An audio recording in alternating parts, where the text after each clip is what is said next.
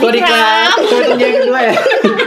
รู้ทันแล้วเว้ย เพิ่งมีคอมเมนต์จากทางบ้านว่า อ่ะ รายการอะไรสักรายการอะแยกกันพูดอยู่ได้ ฟังแล้วรำคาญ เออโบกเวกมากเลย แล้วก็มีคนรีพลายว่าให้ฟังสาวๆดีๆนะ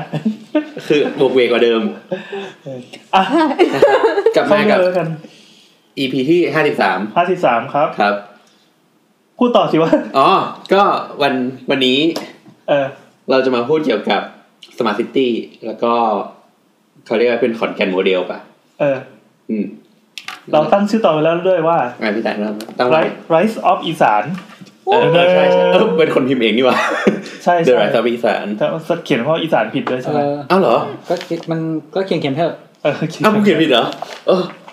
นั่นแหละครับ แต่วันนี้ต้องขอโทษทีที่มาช้า โดนทุกคนด่า แล้วด่านและประนามโบสแล้ว อ่ะเราขอบคุณผู้สนับสนุนรายการเลยละกัน ใช่ ขอบคุณนะครับ คุณผู้ไม่ประสงค์จะออกนาม จะให้ขอบคุณยังไงวะที่ตอนแรกเขาบอกว่าฟังอีพีที่แล้วใช่ป่ะแล้วรู้สึกสงสารปนเวทนาเห็นใจอะไรก็แล้วแต่เขาก็เลย ตอนแรกจะส่งขนมมาให้ ครับ เขาบอกทำไม่ทัน เออไม่ทันแล้ววันนี้ก็ส่งตังค์มาให้เลยละกัน แล้วก็แทนที่จะปฏิเสธแล้วก็โอเคครับยินดี แล้วก็โอนตังค์มาให้จริงๆไว้ยแล้วก็ตามไปซื้อของกิน เรียบร้อยแล้ว กินไป เกิ เรี น ยบ ง ร้อย บ แล้ว ด้วย ใช่ครับเกินงบด้วยถ้ายังไงช่วยโอนมา เพิ่ม เราเราอยากรู้อะว่าทำไมเขาโอนให้อะ เฮ้ยมันมีคนที่ที่ฟังแล้วรู้สึกแบบเออแบบ แต่ว่าอีพีที่แล้ว ดีอะ คือเราขอร้องจนน่าสงสาร จริงเหรอ ใช่ไหม เราขอร้องเยอะ เฮ้ยแต่เราพูดขอสปอนเซอร์ คือเราไม่ได้ฟัง เะะ ย้อนฟังย้อน ไม่ แล้ว เรา เหรอ แต่ เราฟัง ไม่แต่มันเป็นการพูดแบบขำๆเปล่า อืมแต่เราเอาจริง ได้ได้จริง เว้ยเอาจริงเอาจริงได้จริงไม่ใช่ได้จริงก็เอาสิเอาจริง เอาจริงเอาจ ริงเราขอจริง เราก็รีบส่งไปเลขพร้อมเพย์นี้นะครับ อ่าโอเคโอเค เพราะฉะนั้นนะครับ ใครอยากสนับสนุนเพิ่มเติมนะครับ นั่นนั่นนั่น ถ้าดีเอ็มมา ๆ เงินของท่านคือค่าอาหารของเรา แอดสองสองสอง นะ ไหนๆก็พูดเรื่อง นี่ นี้ข ไง อขออีกนิด เรา นึง อ่ะมีพร้อมเพย์กันครบคนแล้วใช่ป่ะ เราไม่มี เราก็บอกว่า นัดเพิ่งสมัครพร้อมเพย์เมื่อกี้ ใคร นี่ห้า เป็น นาที FC ใครก็โอนกันมาให้คนนั้น แล้วคุณก็จะได้เบอร์โทรเขาไปด้วย เอาไปทำไมวะ จะได้ส่ง SMS มากุดไนก่อนนอน โอ้น่ารัก กลัวส่งเป็นคงเป็นคลิป ถ้าใครอยากได้เลขบัตรประชาชนก็โอนมา ที่พร้อมเพย์บัตรประชาชนนะทำเป็นบ้างไม่เป็นนะดิ เออไม่เป็น เออไม่แปลกใจ แต่กินแนทก็ไม่ได้ทำเอง จริงๆแล้วก็ให้ตัวทำให้อ่ะอะไรวะจะว่าอะไรลืมเลยอ๋อบอกว่าอีเรื่องการการโดเนทหรือการคอนทิบิวอะไรอย่างเงี้ย อย่าง YouTube อะเคยมีในช่วงช่วงกลางๆ ช่วงแรกๆที่ยังแบบยังอุปกรณ์อุปกรณ์อะไรยังไม่มียังจัดที่บ้านยังแบบ เออเดี๋ยวนี้ก็เป็นอย่างนี้นี่หว่า อืม อ่ะเอาเป็นว่าคือเรามีความรู้สึกว่าเป็นด้วยตัวเองอะนะเป็นคนที่ชอบชอบชอบให้ตังค์คนอื่นที่ไม่ใช่วัด ใครก็ได้ที่ไม่ใช่วัด อืม ใครก็ได้ที่ไม่ใช่สถาบันศาสนาอยู่แล้ว อ่า ที่ซื้อคอนโดให้ ที่ไม่ใช่โบสเนี่ย ไม่ใช่เว้ย แต่เราจะให้กับคนที่ที่ทำอะไรที่รู้สึกว่าเฮ้ยมึงตั้งใจทำดีว่ะแค่นั้นอะแล้วการให้ตังค์ไปเราจะไม่ได้รู้สึกว่าเราเป็นบุญคุณเขาว่าเราจะต้องให้ตังค์เสร็จแล้วมันจะต้องทำอะไรมาเพื่อเรา แต่เราทำให้เหมือนแบบเหมือนเหมือนเขาให้เรามาก่อนอะแล้วเราก็ให้คืนแค่นั้นเองมันก็วินวิน เอออันนี้เข้าใจนะ เออ เหมือนเหมือนเวลาแบบไปเจอคนที่เล่นดนตรีข้างถนนนะ อืม ถ้าถ้าคนไหนเล่นดีจะแบบ อยากเอาเงินให้ อันนี้มันต่างว่ะไอการ จริงเหรอ การให้ตังค์ดนตรีข้างถนนมันจะรู้สึกว่าเราเหนือกว่าอยู่นิดๆอยู่ดี จริงเหรอ เออ อืมอื รู้สึกไหมรู้สึกไหมอ่ะอย่างน้อยมัน ไม่ ก็ต้องรู้สึกเหนือกว่าอยู่ ไม่ได้รู้สึกอย่างนั้น รู้สึกว่ามันเขาเล่นเพออ่ะก็เลยให้ เพราะว่าบทไม่ให้ไม่ให้เลย ถ้าเกิดเล่นไม่เพอ แล้วเธอยื แต่ใน น ค ฟั วาม ง เป็นจริงเขาไม่ควรมาใช้พื้นที่สาธาร เอออันณะนั้ ใน นก็ การ ผิด หา อันนั้ เงิ นก็ผิดนหรือเปล่า อันนั้นอีกเรื่องหนึ่ง นั่นก็อีกเรื่องหนึ่งไง แต่ว่าอันนี้เรื่องเฉพาะเรื่องความพอใจ เออ ว่าเออ อย่างเราเนี้ยสมมติว่ามีใครที่ทำแอป หรือว่ามีคนทำอะไรสักอย่างมาแล้วก็มีเปิดช่องให้โดเนทเราจะโดเนทไป รู้สึกว่าเออว่ะมันก็มันก็วินวินอ่ะมันก็เป็นกำลังใจให้เขาทำต่อ แล้วแบบทุกทีที่แบบเปิดไลน์กลุ่มแล้วก็เลือกเอาแล้วก็โดเนทไปให้เขา สามร้อยก็ได้อยู่ตลอดชีพ แล้ว เออห้อง VIP อะนะไม่ใช่ แล้ว บางทีว่าไปเปิดกรุ๊ปใหม่ห้าร้อย อะไรวะเมื่อกี้ก็ดีดีๆ เอาไป อ่ะส ส่ รุปงต่อคลิปไปส่งต่อ อ่ะสรุปว่า เหมือนคนแคสเกมไงที่เราอธิบายไปแล้วน้ำไม่เข้าใจอะ อ่ะให้ตัวอธิบายแคสเกมให้ ไม่ น้ำเข้า คือ ใจ เหมือนกับว่า แคสเกม เราเวลาเราดูแคสเกมอะไรเงี้ยครับแบบอาจจะเป็นแบบสตรีมใน YouTube หรือว่าหรือ Twitch อะไรเงี้ยส่วนใหญ่จะดูใน YouTube มากกว่าก็คือเหมือนแบบเขาก็จะมีคนมันมีแอปอยู่เวลาสตรีมอะมันก็จะแบบขึ้นชื่อมาว่าเอ้ยมีคนโดเนทขึ้นมาเท่าไหร่เท่าไหร่เท่าไหร่อะไรเงี้ย ก็เหมือนคนเขาก็เขาเรียกว่าอะไรอ่ะเฮ้ยเราก็ชอบไงที่แบบมีคนมาแคสเกมให้ดูเราสนุกหรืออะไรอย่างเงี้ย อ่าอ่าอ่า แล้วก็แบบเออให้เงินเขาหรือบางทีแบบบางคนเขาแบบซื้อของในเกมอะไรเงี้ยเพื่อเอามาเล่นให้ดูอะไรเงี้ย อืม ก็เออให้เงินเขาไปช่วยช่วยที่เขาแบบซื้อของในเกมมาแบบเล่นให้เราดูอะไร มันก็ เงี้วิยนวินนะเหมือนเราก็ซื้อความสุขอะ อืมเพราะเราเล่นไม่ได้ เออเราก็ไม่มีปัญญาเล่นเหมือนกัน ไม่คือเรายังไม่มีเงินไปซื้อเพย์เพย์สี่ไงก็เลยให้คนอื่น แล้วก็เลยดูเขาเล่น แล้วก็สนุกละ เหมือนตอนเด็กๆเราชอบไปยืนตามร้านเกมใช่ไหม เออ แล้วไปเกาะเกาะ โคตรเก้าอี้ เกลียดเลย เออแล้วก็เล่นยี่เดินยี่ดิพี่พี่ เอ้ยไม่เออเออเออ เก่งแล้วก็เคยจับจอยด้วย มาเข้าเรื่องครับ ก็คือ เมื่อกี้ก็เข้าเรื่องไปแวบนึงใช่ไหมแล้วก็ออกมา อ่าใช่ กลับกลับมาใหม่ ก็อีพีนี้เป็นอีพีที่เราเคยพูดกันมาว่าอยากจะทำอีกแล้วตั้งนานแล้วแหละ ถ้าอันไหนที่พูดว่าอย่างนี้แสดงว่าแสดงว่ามันต้อง อาจาจ ต้อง จะ พร้อมมากเพราะเตรียมตัวมานาน ไม่ใช่ปะ ข้อมูลแน่น เอาเอาเป็นว่า เงียบเลย เอาเป็นว่ามัน ว่ามั นมันเป็นเรื่องที่น่าสนใจแล้วเรารู้สึ โอ้ถ้าบอกว่าโพสต์บอกว่าน่าสนใจเราก็ข้ามไปแล้ว เฮ้ยเดี๋ยวทำไมอ่ะ เอามันเป็นเรื่องที่เราอยากคุยมานานแล้วละกัน เพราะว่ามันมันค่อนข้างจะต่อเนื่องกับอีพีอื่นๆที่เหมือนเราทำจิ๊กซอว์มาจะเป็นตัวตัวนู้นตัวนี้ตัวนู้นตัวนี้ โอ้ มา โห แล้ ทำ ว ไมเราดูมีการวางแผนกัน แล้ แล้ว ว อันนี้ก็เหมือนเป็นเห็นเป็นรูปธรรม ใช่ อันเนี้ยเป็นสิ่งที่เห็นเป็นรูปธรรมมากที่สุดในในหลาย ๆ หลาย ๆ ตอนที่ผ่านมา ทั้งที่เราพูดเรื่องผังเมืองพูดเรื่อง เออ นู่นนี่นั่น เออ นะฮะ พูดเรื่องแบบอินฟราสตรักเจอร์ เออ ใช่ใช่ถ้ามาดูเป็นรวมกับจักรวาล รถไฟ สารสาวอื่นๆนะอันนี้จะเป็นจิ๊กซอว์ที่ดูดูสมบูร ไม่ ณ์ ใช่เป็น มาก รายการเราอันนี้อันดูแบบวางแผน คิดมาคิดมาเราเป็นแบบมาเวลซูยูนิเวิร์สไม่ได้เป็นดีซีใช่ป่ะที่แบบเอ้ยดันดันๆขึ้นมาเว้ยอ่ะแล้ววันนี้เราก็ยังมีเอ้ยเรายังไม่ได้แนะนำตัวเลยหน่อยผมแอนครับ โบทครับ ตัวครับ น้ำค่ะ แนทค่ะ แล้ววันนี้เราก็ยังมีแขกรับเชิญอีกหนึ่งท่าน คุณกิงครับ เย้ เราคอยขิงมานานแล้ว เล่นหลายรอบแล้วนะ มันต้องหาสักทีแล้ววะโอเคครับ วันนี้ คุ คุณ ณ ขิงนี่เป็นผู้ยวย ผู้ชายผู้ชาย อ๋อเหรอ คุณขิงนะครับเขาเดินทางมาข้ามโลกมาเพื่อมาอัดรายการกับเรา ใช่ พอเสร็จแล้วเขาจะกลับไป แต่วันนี้เขาจะจริงๆเขาตั้งใจมาอัดอีพีถัดไปอย่างที่บอกว่ารายการเราเนี่ยจะอัดครั้งหนึ่งก็สองอีพีต่อกันใช่ปะ ใช่ แล้วแต่ความคึกบางทีก็เออไม่ไหวแล้วโว้ยกลับบ้านนอน แต่คราวเนี้ยคือคุณขิงตั้งใจมาขนาดนี้ แล้วก็นั่งจดเลคเชอร์อยู่เยอะเลย คอยมาฟังแล้วกันว่า อีพีต่อไป หน้า สุดยอดขนาด อี ไหน พีหน้าจะเป็นอะไร ยิ่งใหญ่กว่าอีพีนี้ แย่ แต่ว่า แย่แล้วแรงกดดันมาเต็มเลย อ่ะตอนอีพีนี้เราพูดกันเรื่อง rise of อีสานนะครับ ใช่ครับ เฮ้ยมันจะน่าสนใจไหมอ่ะถ้าแบบถามถาม คืออะไรข้าวทุ่งโบราณร้องไห้ เออถามถามกันเฉยๆอีสานเขียวอะไรเงี้ย ไรส์ไรส์ เมื่อกี้ข้ามมุกของตัวไปเลยอ่ะ เออพบพบตัวมันแบบพูดต่อเนื่องอยู่ ตู้สาแบบข้าวอีสานไง ก็อยากเห็นตัวฟิลนี้มานานแล้ว มันก็เป็นคนอย่างนี้แหละ เออ โกรธ เออต่อต่อ ต่อไม่ถูก ช็อต เลย ช็อตช็อต ไงวะ เออถ้าพูดถึงอีสานเรานึกถึงอะไร คือคือถ้าถ้าเป็นอีสานแบบ ที่เราแบบเมื่อก่อนเราจะดูละครอะไรใช่ป่ะก็จะเป็น อืม จังหวัดที่แบบ ยากแค้น อ่ะมาฟังตัวตัวเหยียนนะครับอ่ะ ดิ มาน แตกอะไรอย่างเงี้ย แผ่นดินแตกละแหง เออ มีชาวนาใส่งอบใช่ป่ะถือเคียว แล้วก็นั่งร้องไห้ฝนไม่ตก เออ เออแล้วแผ่นดิน ไอ้ เนี่ย ตัว แบบ ไม่ได้เหยียดนะนี่โบอสเหยียด ไม่ไม่ไม่เราเรา เออ เราให้ฟัง เดี๋ยว ภาพภาพมาก่อนภาพมาก่อนที่เราเราอยู่แบบเชียงรายอะไรเงี้ยเราก็ดูจากทีวีอะไร สำหรับเชียงรายของกู ก็ไม่ถึงกลางใดของเจริญเหมือนกัน เออ แต่เชียงรายครับมีเซนทรันที่สิงห์บุรีไม่มี เย็ด มีเด็กสิงห์บุรีอยู่คนเดียวเอง เหยียนหนักขึ้นเรื่อย นั่นแหละ แต่แต่ว่าเหมือนไงเนี่ยเหมือนพอเราไปไป ไปอพอยู่เรา บ้ ๆหันไปมองทางไม้จะหันมามองนี้ทำไมเราไม่อยากมองหน้า เหมือนเหมือนเราพอเราพอเราไปไปเรียน ไปเรียน ม อ๋อ มตรีอย่างเงี้ แถ ยว นี้แถวนี้มีเด็กขอนแก่นอยู่สองคน ใช่ อ่ะ ใช่ ครับ เอ้ยมีเด็กขอนแก่นอีกคนนี่คนนี้ อ่ะเดี๋ยวเขาเราเดี๋ยวเขา เฉย เออนั่นแหละเรารู้สึกว่าเฮ้ยแบบมัน อ๋อมีคนมีแฟนอยู่ขอนแก่นด้วย ใคร อ๋อ เอ อ่า อ ต่อต่อ เออเราก็รู้สึกว่าเออมันแบบเป็นจังหวัดที่ใหญ่มากอะไรเงี้ย เป็น ไม่แต่แต่ว่าบอกจังหวัดไม่ได้เพราะว่าเราพูดถึงภาคใช่ไหมภาคเราเรายังไม่เห็นภาคทั้งหมด แต่ว่า ให้เราจุติก่อนที่ขอนแก่นก็ได้นะ อ่าเริ่มที่ขอนแก่น อืม แล้ว อืม เออแต่พอไปถึงขอนแก่นแรกก็รู้สึกแบบ มันมีความเป็นเมือง เออมันโคตรเหมือน ทำไมถึงเลือกไปเรียนที่ขอนแก่นตอนนั้น กูกูติดสอบตรง แต่ว่าตอนนั้นเราเลือกอันดับหนึ่งม แอดไม่ติดจ แต่ บ ไม่ติดใช่ เออ ขอนแก่นอันดับสอง อ๋อ คือทะเลาะกับพ่อด้วยตอนนั้นก็เลยบอกหนูจะเลือกทุกมอที่อยู่ไกลพ่อ ไม่แต่พ่อน้ำจากขอนแก่นนี่ เออพ่อกูจะ แต่เรียนที่กรุงเทพมันก็ไม่ใกล้อยู่ดีปะ อืมเนี่ยแต่ทุกวันนี้พ่อกูเรียกให้กลับทุกเสาร์เลย ไม่แล้วคือ แล้วคือที่ใกล้พ่อมันคือที่ไหน อันทอง มันมีเหรอ อ่ะต่อต่อ อ่างทองไปเรียนขอนแก่นก็เลยรู้สึกว่ามันเจริญมากเลยใช่ป่ะเจริญกว่าอ่างทอง ไม่ สิงห์ ไม่ บุรีเยอะ สิงห์บุรี เออ คือสิงห์บุรีมันไม่ได้เป็นเมือง มันไม่ได้มีความเป็นเมืองมันไม่ได้แบบ เป็นหมู่บ้านเนี่ย เออ ถึงบุรีอย่างหมู่บ้านบอกเลย เหี้ยต่อยกันไหม แต่ว่าพอมันเข้าไปที่ขอนแก่นแล้วนะ สิ่งแรกที่เห็นก็คือ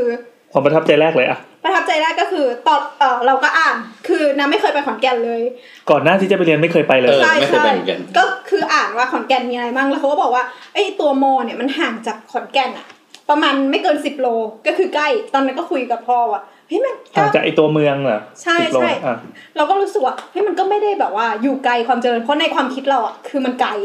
เออ มันต้องไกลแน่จังหวัดขอนแก่นมันใหญ่มากอะแล้วการที่พูดว่าจากอำเภอหนึ่งไปอำเภอหนึ่งอะเป็นร้อยโลอะเออความรู้สึกคือเฮ้ยแม่งมันต้องไกลแน่แต่พอไปไปปุ๊บตัวมอะอยู่ใกล้ตัวเมืองมาก เนี่ยนจะบก ตัว ว่าม ออยู่ใกล้ตัวเมือง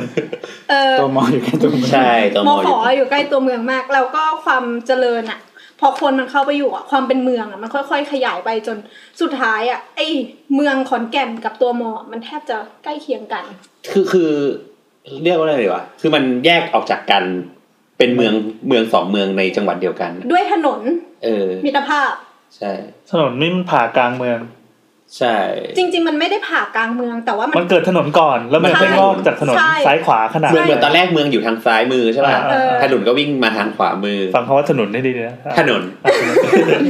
แล้วก็เสร็จแล้วมอก็มาตั้งตั้งอีกฝั่งอะไรเงี้ย อ๋ออ ม อ๋อก็มีเมืองที่งอกมาจากมอด้วย คือมออ่ะกลายเป็นเมืองใหม่ เออกลายเป็นเมืองใหม่ นวนคร นี่ถ้าใครฟังฟัง YouTube ขอเมนชั่นอีกรายการนะครับ ที่ EP นี้งด ที่ จัดไป ที่ที่เราพยายามจะกลืนรายการนั้น มันก็มีมีกล่าวถึงเมืองเชียงใหม่เหมือนกันเขาอธิบายเรื่องของเมืองเลยมีเมืองเก่าเมืองใหม่อะไรเงี้ย โหอธิบายไว้โคตรไกัน ใช่ใช่ เกี่ยวเหี้ยอะไรเลยครับ ไม่ไม่ไม่เกี่ยวเพี้ยแต่อธิบายดีกว่ารายการเราเยอะเลยว่ะ เหมือนที่เราเล่าเรื่องผีดีกว่ารายการเขา เออว่ะเออว่ะเขาพูดถึงผังเมืองเชียงใหม่ว่าเป็นเมืองเดิมมันมีอยู่แล้ว อืม มันเกิดขึ้นริมแม่น้ำใช่ป่ะแล้วก็ อืม มีทำคูเมืองอะไรเพื่อให้ อืม เรื่องระบบเกษตรกรรมอะไรก็ว่าไป ตัวเมืองจะจบอยู่ในคูเมืองสี่เหลี่ยมที่เห็นเป็นตามผังอะ แต่แต่ว่าเมืองเมื่อก่อนเออ อีตัวตัว อีตัวเลยเหรอ อีตัว มันชี้หน้าตัวด้วยอะ ไม่รู้ชี้อีตัวอีตัว อาจจะเรียกอีตัวก็ได้นะอีตัวเอ่อมอเนี่ย มช มอมชมันจะอยู่ห่างจากอีคูเนี่ย เพราะว่ามอแถวนั้นนะมันเป็นมันเป็นที่ดินถูกๆอะไรก็ว่าไปหรือว่ามันอยู่ไกลอยู่เขต อืม เขตเขตอะไรนะในเรื่อง เขา ที่ เป็น ว่าไง ป่าช้าปะ เป็นป่าช้าหรือเป็น เพราะเพราะว่ามันอยู่แถวๆใกล้ๆโรงพยาบาลอ่ะ อ๋อเออ อ๋อคือโรงพยาบาลน่ะมีมาก่อนมหาลัย ก็ใช่ไงหนูว่า เออ มันเหมือนแบบเป็นที่แบบรกร้าง คือจะบอกว่าคอนเซ็ปต์มันจะคล้ายๆกันตัวเมืองมันโตมาจากคูเสร็จปั๊บไอมอมันก็เป็นแมกเนตอีกอันหนึ่ง อืม เสร็จปั๊บมันจะทำให้เมืองเนี่ยงอกตามเหมือนกัน ไปตาม ถ้าถ้าเกิดเป็นเห็ดลายยีสต์อะก็คือมันจะค่อยๆลามลามลามลาม ใช่ใช่ แต่อีกสองจุดเนี้ยเข้าหากันขอนแก่นก็น่าจะแบบเดียวกั ไม่ น คือปกติแล้วว่ามหาลัยทุกที่อ่ะมันจะต้องตั้งอยู่นอกเมืองอยู่แล้ว อ่าอ่า เรื่องการขยายตัว จุฬายังเป็น จุ เลย ฬาใช่ จุฬา จุฬาตรงนั้นเขาเรียกว่า เอามาก่อน ทุ่งทุ่งพญาไท ใช่ทุ่งพญาไท เออ ส่วนมมอเกษตรก็คือทุ่งบางเขน เออแล้วทำไมมอสวองคลักษ์ไม่เห็นมีเมืองงอกอะไรแบบนี้ เราอยากให้ ใช้เวลา มัง ก่อนใช้เวลา อ๋อ ก่อน ต้องรอต้องรอ บางมดไอ้ทุ่งครุเนี่ยเหรอ อืม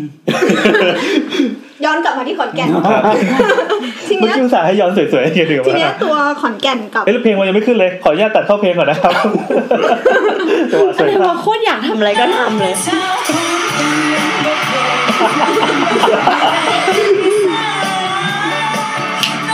คุณขิงก็ลังใส่หน้าเป็นนวดขนาดนี้เลยเหรอวะ ไม่เมื่อกี้ก็ตกใจเหมือนกันที่กดขึ้นมา เจ็ดไปยังก็ถึงห้าวิเออ เขาให้ 15 วินาทีจะไม่เสียค่าลิขสิทธิ์เกินยังวะ ไม่การที่เสียงเราเข้าไปอย่างนี้ยมันก็ได้ปะ มันอาจจากลำโพงอีกทีหนึงอาตัด นี่ยาวเหมือนกัน อา นะเนี่ ตั ย ดแค่นี้นะค คือ รั เรา บ ไม่ได้อินเสิร์ตเพลงเข้าไปนะ เปิดลำโพงแล้วก็ให้มันเข้าไป เปิดคอม มีซาวเอ็นของเราก็เราแบบเส้นเลื่อนขึ้นตุก อ๋อพวกมึงทำอย่างนี้ใช่ไหมมึงมาลำบาก คุณขิงเนี่ยจริงๆเขาอยู่เบื้องหลังรายการเรามา หลาย หลาย ต ต อ อน น หลายตอนนะเออ เราอัดรายการตอนไหนที่แบบเสียงแย่ๆเราก็จะโยนอ่ะคุณขิงขิงจัดให้หน่อยแก้ให้หน่อยแล้วให้เวลาแป๊บเดียวแล้วนะวันนี้ผมผมตีหนึ่งแล้วนะครับ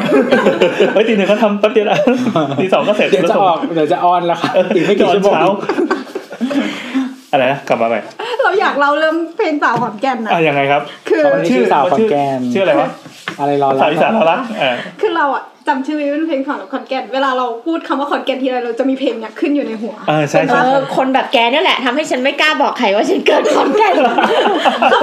คือตอนเด็กๆอ่ะ เราอ่ะแบบคือเราเกิดขอนแก่นเพราะว่า พ่อแม่ไม่ได้เป็นคนขอนแก่นเนาะไม่ได้มีความเกี่ยวข้องกับขอนแก่นเพียงแต่ว่าพ่อไปทำงาน เสร็จแล้วเหมือนแม่จะแท้งเราก็เลยต้องต้องต้องอดทนเพื่อเพื่อคลอดที่นู่นเลยอะไรเงี้ย อืม โอ้ยไม่งั้นทุกวันนี้นะก็อยู่ในตู้เย็น อันนี้มุกภายในไปเปล่าวะ เล่าไปแล้ว ทายอินก็ได้ครับทายอินอีพีอะไร ไปฟัง YouTube จำไม่ได้แล้วพี่ นั่น เออ นะ คุณขิง ญาติ เคยเป็น ญาติญาติ EP เกี่ยวกับญาติอ่ะ อ๋อ คุณขิงเคยเป็นแขกรับเชิญของ ญาติโยม YouTube นะคะ ถ้าอยากรู้ว่าอยู่ในตู้เย็นคืออะไร ไปฟังครับ ทำไมทำไมเราต้องโฆษณาอีกรายการด้วยวะ ไม่รายการเรา เรา เหร ต้อ อง สร้างจักรวาลขึ้นมาให้แข็งแกร่งง อ๋อเหรอ หมดแล้วเราค่อยคุบเขาใช่ไหม ใช่ มึง อ่ะ ทำ ต่ ที่ อ ทำ ต่อ ร้อน แน่นต่อ อ่ะอ่ะ อะไรวะ แล้วไงครับ อะไรวะ แล้วเมื่อกี้เมื่อกี้เชื่อตอนเลยครับ ใช่ตัวอย่างนั้น เอา ยัง แม่จะ ต่อ ทำเรื่องไหน เราเราเสร็จปุ๊บอะเราอะก็ชอบบอกแม่ว่าเนี่ยไม่กล้าบอกใครว่าเกิดขอนแก่นเพราะว่าเพื่อนชอบล้อ แม่ถามว่าเขาร้องไงเนี่ยเขาร้องเพลงเนี้ยใส่หู ตลอดเวลาเลยเพราะเหมือนแบบรู้ว่าเกิดขอนแก่นบอกน้องเป็นสาวขอนแก่นยังบ่เคยมีแฟนบ้านอยู่แดนอีสานเราก็รู้สึกแบบคือตอนเด็กอะเราก็ไม่รู้หรอกว่า ขอนแก่นมันดีหรือไม่ดีหรืออะไรแต่แบบ เออเออ เวลาคนมามาแงวแงวแงวมันก็เหมือนแบบเฮ้ยไม่ชอบอะนึกออกปะ จริงๆ ออ เราก็เชื่อว่ามันติดจากภาพลักษณ์ที่โบสเคยเคยเหยียดไว้ตอนเมื่อกี้ ไม่ได้เหยียดเราแค่เล่าให้ฟังว่าต อ๋ อ อน เล่า นั้น ให้ฟังว่าว่าเป็นภาพภาพลักษณ์ของอีสานกลางกลางๆแรงๆอ่ะ เออ ตอนนั้นแรกเปิดหัวโบสอ่ะ อ๋อเฮ้ยเก็ตเลยอ่ะเมื่อกี้เพิ่งเข้าไปออกเลย เดี๋ยวเดี๋ยวเดี๋ยวเดี๋ยว อ๋ออย่างนี้นี่เอง ไม่หัวยังไม่ยังไม่ค่อยแตกแตกอะไรเงี้ย เดี๋ยวก็แต่ง น่าจริงนะต่อ แล้วแล้วแม่เราก็จะปลอบเราไว้ว่า แต่ว่าเราอะเกิดในโรงพยาบาลที่ใหญ่ที่สุดในขอนแก่น ก็คือโรงพยาบาลศรีนครินทร์ อืม สบายใจขึ้ ก็ นไหม ไม่สบายใจ ยังไง ก็เหมือนแบบเกิดในที่เจริญอะไรอย่างเงี้ยเออ เขาจะเป็นโรงพยาบาลใหญ่สุดในอาเซียน แต่เราว่าประเด็นจริงๆอ่ะคือแนทติดตรงท่อกันยังบอกเคยมีแฟนเนี่ย อ๋อ เฮ้ยสมัยนั้นเราแฟนเยอะตอนเด็กๆอ่ะ เออ อ๋อ เพิ่งมาเพิ่งเพิ่งมาแห้งแรงตอนโตกลับกันกับขอนแก่น ใช้คำว่าแห้งแรงนี่คือหัวโบสอีกแล้ว เออนั่นแหละแต่ว่าแต่ว่าประเด็นอะคือมันมีช่วงหนึ่งไว้ยที่เราอะเริ่มเริ่มโตเริ่มรู้ความเนกอะปะแต่ว่าก็ยังฝังใจก็เลยไม่บอกใครว่าเกิดขอนแก่นนะ ทีเนี้ยมันก็มีเพื่อนย้ายโรงเรียนมา แล้วมันก็มีเอกสารบ้านอะไรสักอย่างที่แบบไล่เลขบัตรประชาชนของทุกคนอะเออก็เลยจะเห็นว่าคน คนส่วนมากเขาจะเป็นหนึ่งหนึ่งศูนย์ศูนย์ ห แล้ว นึ่ ก็ ง มา หนึ่งศูนย์ศูนย์อันนี้คือ ขึ้ คือน เพื่อน ต้น ๆก็อยู่ในกรุงเทพใช่ไหม ใช่ก็คืคอรับ พวกเนี้ยเกิดกรุงเทพ ครับ แล้วเพื่อนเราคนนั้นที่ย้ายโรงเรียนมาใหม่อ่ะมาจากโคราช เราเลขสามตัวแรกเขาว่าขึ้นด้วยหนึ่งสามศูนย์แล้วของเราอ่ะขึ้นด้วยหนึ่งสี่ศูนย์เขาก็เลยบอกว่าแนทเกิดตรงจังหวัดไหนของอีสานอ่ะ เพราะว่าเลขมันติดกัน อืม แล้ แล้ว ว แกนมันรหัสไปรษณีย์มันสี่ศูนย์ศูนย์ ไม่เกี่ยว มันไม่ตรงกันรหัสแต่ว่า ไม่ จ เกี่ยว ริงๆบางจังหวัดมันจะเหมือนกันอย่างเช่นเชียงรายอ่ะห้าเจ็ดเหมือนกัน เออเหร เอ อ อใช่ ใช่ บท เป็น ว่า ความบังเอิญปะ ไม่บทว่าน่าจะ ก็ ขอนแก่นก็รหัสไปรษณีย์ก็สี่ อ๋อแต่มันจะเป็นหลักที่สองว่ะ ก็สี่ศูนย์ไงสี่ศูนย์คือขอนแก่น อ่าๆ ไปรษณีย์ก็สี่ศูนย์แล้ อ๋ ว อ ก็ เออว่าเออว่าเออว่ะ เพราะว่าอย่างเชียงราย เออว่ะเพิ่งรู้เนี่ย รู้อ่ะ เชียงรายห้าเจ็ด เออเราเพิ่งคนพบไปเนี่ย เป็นว่ะ เออเจ๋งเจ๋งเจ๋ง เวลาของจังหวัด อ่าต่อ เอาแล้วไงสาระอยู่ตรงไหน แล้วก็มีแล้วก็มีเพื่อนเราที่เกิดญี่ปุ่นขึ้นต้นด้วยเลขเก้า เฮ้ย แต่เก้าอะไรไม่รู้ เท่ว่ะ แต่เห็นแต่เห็น แล้วได้สัญชาติอะไร แต่เห็นตอนนั้นตัวบอกว่าเก้าคือเหมือนกับว่าเกิด ต่างดาวปะ เกิดนอกไทยปะ เออแล้วมัน แต่ว่ายังไม่ได้เลือก เออยังไม่ได้สัญชาติเลยยั อื งไม่ ม ได้สักอย่าง ซึ่งก็ไม่รู้ไม่เคยรู้ความหมายเลขเนี่ย แต่แค่ตอนตอนที่อีนั่นทักขึ้นมารู้สึกว่ามึง เออแต่ว่าแบบถ้าใครอยากได้เลขเก๋ๆก็แจ้งเกิดช้าเลขสองแต่ถ้า อ๋อ ปกติคนปกติถ้าเกิดหลังปีสองเจ็ดมันจะเป็นเลขหนึ่งตัวแร เอก อเอใช่ปะ อเออ เออก็คือตัวถ้าแจ้งเกิดช้ากี่วันก็ ก็จะเป็นเลขสอง ก็จะเป็นเลขสองแสดงความไม่ไม่รับผิดชอบของพ่อแม่ ใช่ แจ้งเกิด ช้า อ๋อ อ๋ออันนี้คือแม่งแบบตราหน้าไว้เลยนะครับพ่อแม่ไม่รับผิดชอบ เออแต่แต่ระบบเนี้ยมันก็เพิ่งมีอย่างที่ตัวบอกตั้งแต่ปี 27 ใช่ป่ะเพราะพ่อแม่เราอะก็ไม่ใช่ 110 ทุกคนเป็นเลขสาม เหมือนกัน หดถ้าแบบก่อนปีสองถ้าใครเกิดปีก่อนปีนั้นอะเป็นเลขสาม อืม ตัวแรกหลักแรกเป็นเลขสามอืมส่วนหลัก เออ ที่ ว่ะ เอ เอา อ ว่ะ ใช่แม่แม่บอกว่าเป็นเลขสาม เราก็อยู่ในระดับนั้นเหมือนกัน เฮ้ยจริงเหรอ เลขหลักที่สอง เล กับ ขสา สาม มมันจะบอกจังหวัดได้ นี่ไงใช่ใช่ แล้วก็มันจะพอเลขเลขถัดมาสี่กับห้ามันจะบอก เออเป็นเหมือนอำเภออะไรเงี้ยที่แจ้งเกิด แต่ว่าถ้าถ้าเป็นเขตเทศบาลอ่ะ มันจะนับจากเก้าเก้าไล่ขึ้นไป เออ อ๋อรู้แล้วเราเคยโอนพร้อมเพย์ครั้งหนึ่งแล้วเราอะจำมาตลอดว่าพร้อมเพย์อะมันมีแค่สองอย่างคือเบอร์โทรศัพท์กับบัตรประชาชนใช่ป่ะ อื อืม แต่บัตรประชาชนอ่ะเขาขึ้นต้นด้วยแบบสามห้าศูนย์อะไรสักอย่างอ่ะเราก็เลยไม่แน่ใจว่าว่านี่เลขคือบัตรประชาชนหรือเปล่า จริง ๆ ก็คือเลขบัตรประชาชนแต่เป็นของคนที่แก่แค่นั้นเองถูกไหม ทำไมต้องมองหน้าพี่แอน แก่นะ ดูดิพี่แอนก็สามอ่ะ เออเออสามโอ้ยต่อไปขอดูบัตรประชาชน มันก็มีอายุมีมันเกิดบอกว่าวะ ไม่ได้เหยียดอ่ะ เมื่อวันนั้นคุยเรื่องนี้ในกลุ่มแบบพี่โอก็บอกว่าเนี่ยพี่เกิดปีนี้พอดีเลย อ่ะต่อ เอามากลับมาไว้ยกลับมาไว้ย อ่ะ ถึ อ่ะ ง แล้วนี่แล้วขอ นะ นแก่นขอนแก่นของน้ำอะไรต่อเนี่ย อืม ฮะเรื่องเรื่องเพลงสาวขอนแก่น น้ำไปเรียน อ๋อไปเรียนทีเนี้ยตัวตัวเมืองขอนแก่นกับตัวมอ ใช่ ลักษณะการโตของเมืองก็ไม่เหมือนกัน เพราะว่าขอนแก่นตัวเมืองอ่ะมัน ฝั่งเมืองฝั่งมอ ใช่ ใช่มันมีสองฝั่ง ฝั่งเมืองอ่ะมันจะเป็นลักษณะกริด กังสดานนี่คือตรงไหน กริดก็คือ ลักษณะ แต่ฝั่งมอ กริดก็คือถนนตีเป็น เป็น หมือยังไง ตาราง สี่เหลี่ยมตารางออ เป็นตาราง หมือน เลย กระทงนาเลยใช่ไหมปุ๊บปุ๊บปุ๊บปุ๊บ ใช่ ที่ที่เป็นการตีที่แบบ ที่แบบเป็นการวางแผนอะ เหมือนเมืองมุมฉาก เออ ดังนั้นอะทุกหัวเมืองมันเหมือนกัน แต่ว่าอย่าง อ๋ออ อย่างที่บอกว่าคือขอนแก่นอ่ะมันเป็นเมืองที่มันมาจากมันโตเพราะว่านโยบายประมาณหนึ่งอ่ะนโยบายจากส่วนกลางประมาณหนึ่ง เออ อืม น่าจะเป็นยุคสลิดถ้าจะไม่ผิดนะ อืม สลิดธนาราช แต่ แล้ว ที หมาย เนี้ย ว่าฝั่งมอ ตัวตัวฝั่งมอมันเป็นการโตที่มาจาก ออร์แกนิกออร์แกนิก เออต่อมันโตมาคืออน มีคนเล่า แรน เอออ่านแทนคือคนรุ่นแรกเขาเล่าว่าบริเวณรอบ รุ่นแรกเลยเหรอ่ะ ก็ที่เขาเป็นเจ้าของ เขาอยู่ ที่ ปะ ดินอะไม่ก็คงเป็นลูกหลานอ๋อเจ้าของหอแรกที่กูไปอยู่ เขาไม่มีลูกไงกูไปนั่งเป็นลูกเขาทุกวันเลย อ๋อไม่ไม่ใช่ที่ที่เขาไล่ออกไปเล่นถาปัดใช่ปะ ไม่ไม่ใช่ คือเขาเล่าให้ฟังว่า มอตรงแถวๆบริเวณมอ มันเป็นพื้นที่รกร้างแบบ ชนิดที่ว่า เอาธงมาปักอ่ะเขาเรียกว่าไงอะคือใครอยากได้ที่เท่าไหร่ก็ให้เอาธงมาปักแล้วก็ไปแจ้ง อ๋อเมื่อก่อนก็เป็นอย่างนั้นนะ เออ ล้อมรั้ว ใช่ โอเค ซึ่งซึ่งแปลว่าที่ตรงเนี้ยมันถูกกว่าที่ชู่อีกอะไรเงี้ย แต่ว่าพอปัจจุบันเนี่ยที่ดินของมอหนึ่งตารางวา เอ้ยหนึ่งตารางเมตรอะประมาณสองแสนแล้วนะ ใช่ หา ไล่ถ้าจำไม่ผิดตอนบดอยู่ปีสุดท้ายอ่ะมีที่ที่ดินหนึ่งอ่ะขายแบบตรงฝั่งฝั่งหลังติดมออ่ะ อ่า อืม ไล่ละยี่สิบล้าน โอ้ ประมาณ หนึ่งไร่สิบสี่ตารางเมตร ไม่ใช่แล้ว เป็น สิ สิ บบ หกพันหกร้อยตาราง วัน เมตร เอาสี่ร้อยตารางวาแล้วกันอ่ะยี่สิบล้าน ล้านมั้งใช่ไหม ยี่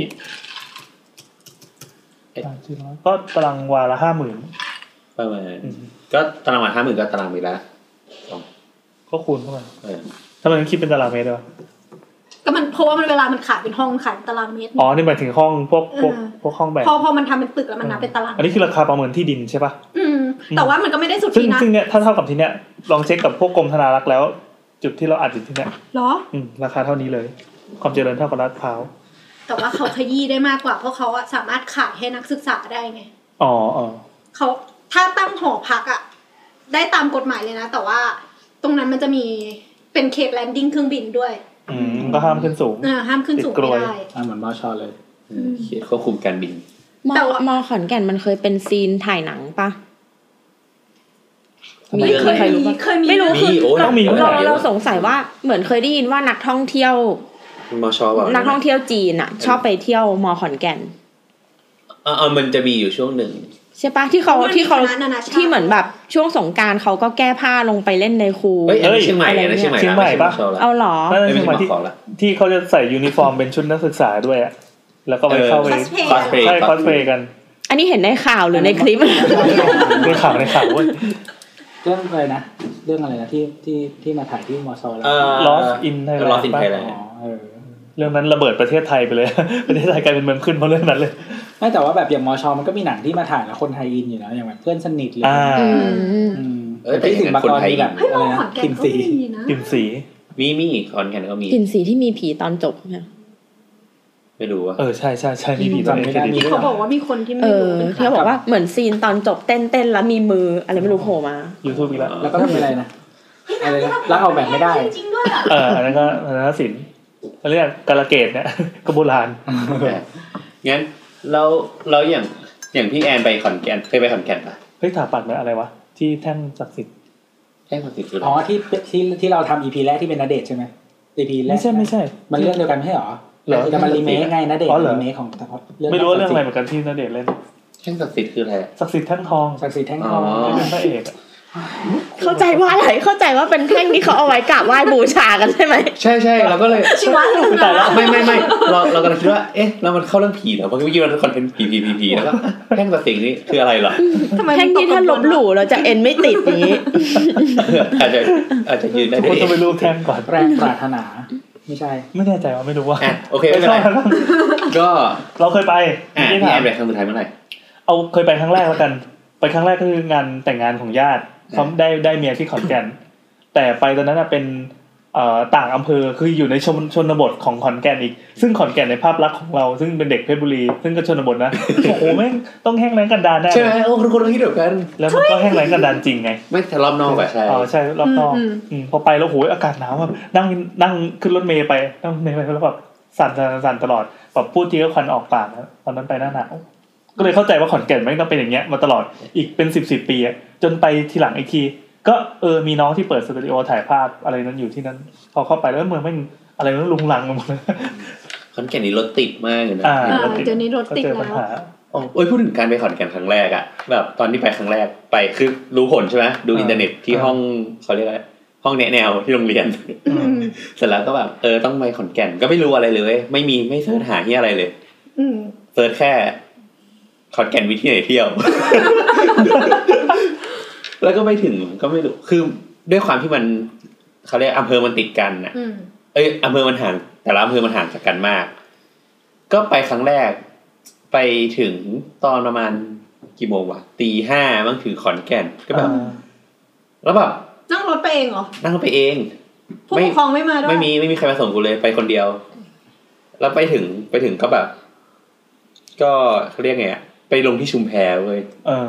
แต่ชุมแพอะมันอยู่ห่างจากขอน อ่าใช่เรื่อ มันงอยู่ห่างจาก คหดว เมืองอะประมาณเจ็ดสิบกิโล ใช่ไหมเคหัดดาว เราก็ไม่รู้ไงแล้วก็แบบ แท่งกันทศบาล แล้วทำไมมึงไปลงที่อำภอ ไม่เพราะว่ากูตื่นมามึงก็จะตอนตีห้าเงี้ยกูตื่นมาแล้วกูเห็น เหี้ยไม่โง่ดีหว่า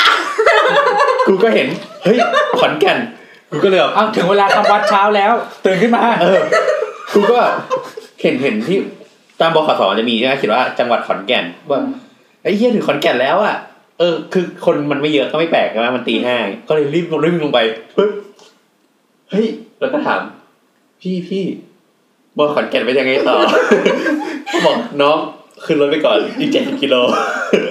บันนองที่แท้ถูก เออแล้วแต่เราเหมือนพอเราลงรถแล้วอะเรารถมันก็มีคนไปสวมรอยที่นั่งเราแล้วอะเราต้องไป อ่า นั่งข้างคนขับอะ จนถึงขอนแก่นเออ ตอนกูไปขอนแก่นครั้งแรกคือพ่อไป ทำไมต้องยืนขึ้นกันสองคนเนี่ย เออเป็นยืนขิง เป็นอะไร ไม่คือพ่อพาไป แล้วก็ตอนนั้นพ่อขับรถไปส่งแล้วก็ ตอนนั้นปีหนึ่งอุโมงค์อุโมงค์ตรงมิตรภาพอ่ะ มันยังไม่เสร็จ เออ แต่ว่าเป็นปีสุดท้ายแล้วที่ทำก็คือกำลังเก็บงานอยู่ ตอนนั้นก็ฝุ่นคุ้งไปเลย ทัศนคติตอนนั้นที่เห็นก็คือมันเป็นฝุ่นแดง อย่างที่เรารู้ว่ามอขอมีชื่อเล่นอีกชื่อหนึ่งว่ามอดินแดง เออ ดินแดงจริงๆเอ ไม่ อ เห็นรู้เลย เอาไม่รู้เหรอ ไม่รู้ คุยบ้านนอกว่ะ เฮ้ยเดี๋ยวๆเขาเรียนเกษตรเขาเรียนเกษตร เขาเกิดที่นั่นแล้ว เออเขาเกิดที่นั่นเลย เฮ้ยทำไมไม่รู้วะ เราเด็กมอดินแดง เสื้อก็สีแดง เออแล้วทำไมโรงเรียนสาธิตมันต้องแบบอะไรนะมอดินแดงกับศึกษาศาสตร์ เอ้ยอันนี้เราไม่รู้ เอออันนี้ไม่รู้เหมือนกัน ไอ้ยต้องถามเด็กขอนแก่น แล้วทีเนี้ย แล้วแล้วจริงๆอ่ะเรารู้แต่ว่าเรางงว่าทำไมอันหนึงมันถึงชื่อมอดินแดงแต่ว่าเรารู้ว่าทำไมมีสองอัน อ่ะ อ๋อ ไม่เป็นไรให้น้ำเล่าก่อนเดี๋ยวตัวใส่ กูลืมแล้วยังต้องเล่าเลย เอาแล้ว มอดินแดงมอดินแดง เฮ้ยเรื่องยาวๆอย่ายาวดีนะ แล้วทีเนี้ย ตอนนั้นสายฝนอินไปด้วย พ่อพ่อก็เลยขับมาส่งให้มาสัมภาษณ์กับมอตัวคณะแหละ อืมเสร็จแล้วพ่อก็กลับมาที่รถอีกที เราไอจุกลมยางที่มันเป็นแบบ ที่มันครอบตัวยางไว้อะโดนขโมยหมดเลย พ่อกูก็เลยบอกว่าอ๋อเนี่ยจะมามอขอครั้งสุดท้ายแล้ว แต่พ่อจบจบมอขอนะ ต้องยืนเล่าอ่ะ ทำไม เออแล้วตัวเราดีเขาทำไม เฮ้ยนี่เราผ่านมาครึ่งชั่วโมงยังไม่ได้สาระเลย เอาเหรอ ถึงมีสองที่อะ นะ เออ ไม่ก็คือโรงเรียนสาธิตโรงโรงเรียนสาธิตมหาวิทยาลัยขอนแก่นอะมันแยกเป็นสองโรงเรียนก็คืออสาธิตมหาวิทยาลัยขอนแก่น คนละยี่ห้อกันเลย วงเล็บศึกษาศาสตร์ อ๋อ กับสาธิตมหาวิทยาลัยขอนแก่นวงเล็บมอดินแดง มอนี่มอมอม้าม ม อมาอ้ออ่าง เออ อืม คือปกติแล้วอะเราถ้าใครคุ้นเคยกับโรงเรียนประเภทนี้โรงเรียนสาธิตนะครับจริงๆมันมีปกติเขาจะมีสองเขาเรียกว่าอะไรอะสองวัตถุประสงค์หลักๆ ในการตั้งอะ อืม ก็คืออันหนึงก็คือเป็นตามชื่อเนาะมันเป็นที่ที่ให้เอ่อนิสิตนักศึกษาของคณะพวกแบบครุศาสตร์อะไรอย่างเงี้ยศึกษาศาสตร์อะไรอย่างเงี้ยมาฝึกสอน เออ ก็คือเหมือนเหมือนหมอต้องมีโรงพยาบาลอะไรอย่างเงี้ย อ่า อันนี้ก็เหมือนกันก็เป็นโรงเรียนที่ให้ฝึกสอนอะไรเงี้ยกับ เอา อีก เหร อันหอนึ เพิ่ ง งรู้ อ้าว แล้วเพิ่งรู้ว่าโรงเรียนสาธิตมีไว้ทำแบบนี้ อ้าวแล้วคิดว่าเขามีไว้ทำไมอะ เหมือนสาธิต สาธิตการสอบเข้าไปให้ดู เขาเด็กๆก็เลยสอบเข้าไปที่เนี่ยเก่งเป็นพิเศษ เออถ้าสาธิตมองเกษตรอ่ะ ชื่อภาษาอังกฤษคืออะไรวะเกษตรศาสตร์ University Dem- Lab- Laboratory School อ๋อ ก็เป็นโรงเรียนที่เป็น lab ก็คือแบบ อืม ให้ให้นักศึกษาอย่างเงี้ยนิสิตที่เป็นคณะศึกษาศาสตร์มาสอนเลยเออนั่นแหละแล้วก็อีกอีกเหตุผลหนึ่งก็คือปกติเขาจะเป็นสวัสดิการของให้บุคลากรในมหาวิทยาลัยอ่ะส่งลูกมาเรียนได้ อืมอืม อืมเพราะว่าก็คือทำงานแล้วก็อ่ะมีที่เรียนให้ลูกๆอะไรอย่างเงี้ย ซึ่งเหมือนกับว่า เหมือนเข้าใจว่าคือบุคลากรที่มอขอนแก่นมันก็เยอะมั้งเหมือนเขาก็เลยแยกโรงเรียนออกมาอีกที่หนึ่งเพื่อให้แบบลูกของเอ่อบุคลากรอะไรเงี้ยได้เรียนเพราะว่าโรงเรียนสาธิตเดิมมันแบบไม่พอเลยก็เลยแยกออกมาที่หนึ่งเนี่ยก็เลยโรงเรียนเดิมอะคือน่าจะศึกษาศาสตร์แล้วก็ตั้งที่ใหม่ก็คือมอดินแดง โอเค คือ คือ โอเค พอเหมือนว่า พอขอนแก่นครั้งแรกแล้วเนี่ย เรารู้สึกว่า จากวันที่เราจบมาจากมอขอนแก่นนะ จนถึงครั้งล่าสุดเราเพิ่งไปขอนแก่นเมื่อประมาณต้น ไม่ใช่ต้น เออ ประมาณต้นเดือนพฤศจิกาอะไรเงี้ย เออ เฮ้ย มัน มันต่างไปเยอะมากเลยนะ เออ คือ คือสมัยเราอะก่อนเราจบอะใน เอาแค่ในมอขอนแก่นก่อนนะ คือมันก็มีให้บริการเป็นรถ NGV ใหญ่ๆ วิ่งรับส่งนัก รถ ศึก เม ษา ล์เลยนะ อืม อ่าร รถเมย์ที่แบบใช้ ข้างในมอ ข้างในมอ ก็จะมีแบบสาย เมื่อก่อนมีแค่สายสีน้ำเงินกับสายสีแดง วิ่ง อ่า วิ่งภายในมอ แล้วก็จะมีรถแบบรถเหมือนรถแดงเชียงใหม่อ่ะเขาเรียกอะไรอะเออรถสองแถวอ่ะก็วิ่งบริการประมาณ แป แป ด ด บาท บาท เออ สามสิบหก ใช่แต่ว่าเรากลับไปขอนแก่นครั้งล่าสุดอะ แต่โดยปกติอีรถสองแถวแปดบาทวิ่งรอบเมืองอยู่แล้วปะ มัน ใช่ใช่ เออใช่ แต่ว่า เออ แต่ว่ารถในมอก็จะวิ่งแค่ในมอถูกไหม อ่า อ่ะแต่ว่าคราวเนี้ยเรากลับไปล่าสุดขอนแก่นก็คือ ถ้าเราจำไม่ผิดอะรถรถให้ให้บริการในมอ มีประมาณห้าสายถึงหกสาย อืม แล้วก็ที่เจ๋งกว่านั้นอะเราเพิ่งเราเพิ่งรู้ว่า เฮ้ยมันมันเชื่อมกับเขาเรียกอะไรมันเชื่อมกับขนส่งมวลชนในเมืองได้ด้วย เชื่อมยังไง คือคือเรายังไม่แน่ใจว่าเราเราไม่แน่ใจว่ามันมีรถอะไปเชื่อมกับเมืองโดยตรงหรือเปล่า แต่ว่ามันมีแอปพลิเคชันอะที่เราสามารถเช็ค อ๋อ แทร็กกิ้งได้จากมือถือเลยว่า รถจะมาอีกกี่นาทีแล้วเราจะไปต่อรถในเมืองได้อีกกี่นาที กักไว้ก่อน อ่ะ เดี๋ยว อันเนี้ย พูด คือเราปูเพื่ออันนี้นะครับ เพราะเราจะได้เข้าเรื่องทันทีนะครับถ้าเกิดว่าสาระเริ่มนะครับ ก็เราจะเข้าสู่ช่วงของขอนแก่นในปัจจุบันและในอนาคตที่กำลังจะถึง ไม่ใช่ขอนแก่นเอาทั้งอีสานเลยละกัน ทั้งอีสาน โดยเราจะมีการมีการขยายจักรวาลจากขอนแก่น เป็นตัวหลัก เพราะอะไรเดี๋ยวเรามาฟังกัน เสาเสาเสานิว เปิดมิติใหม่ องค์กรท้องถิ่น ร่วมทุนเอกชน สร้างเมืองสมาร์ทซิตี้ อันนี้เป็นข่าวจากไหนวะ เอามาจากจากเนชั่นละกันเออเนชั่นทีวีนะครับ เขาบอกว่าเมื่อเร็วๆเนี้ยเร็วๆนี้ก็คือเป็นข่าวเมื่อสักสักเป็นหลักเดือนมาแล้วนะ สถาบันวิจัยเพื่อการพัฒนาประเทศไทยหรือ TDRI นะครับจำชื่อ TDRI ไว้นะ มันจะเป็นเจ้าภาพให้กับให้กับ EP นี้หลาย ๆ อย่าง ร่วมกับวิทยาลัยปกครองส่วนท้องถิ่นมหาลัยขอนแก่น ซึ่งอันนี้ก็จะเป็นเจ้าภาพอีกตัวหนึ่งอีกอีกจะอีกรายหนึ่ง จัดเสวนาเรื่องการเพิ่มบทบาทการพัฒนาขนส่งทางรางขององค์กรปกครองส่วนท้องถิ่นเนื่องจากที่ผ่านมาเนี่ยเกิดความตื่นตัวของกลุ่มนักธุรกิจ ซึ่งอันนี้ก็เป็นอีกเจ้าภาพหนึ่ง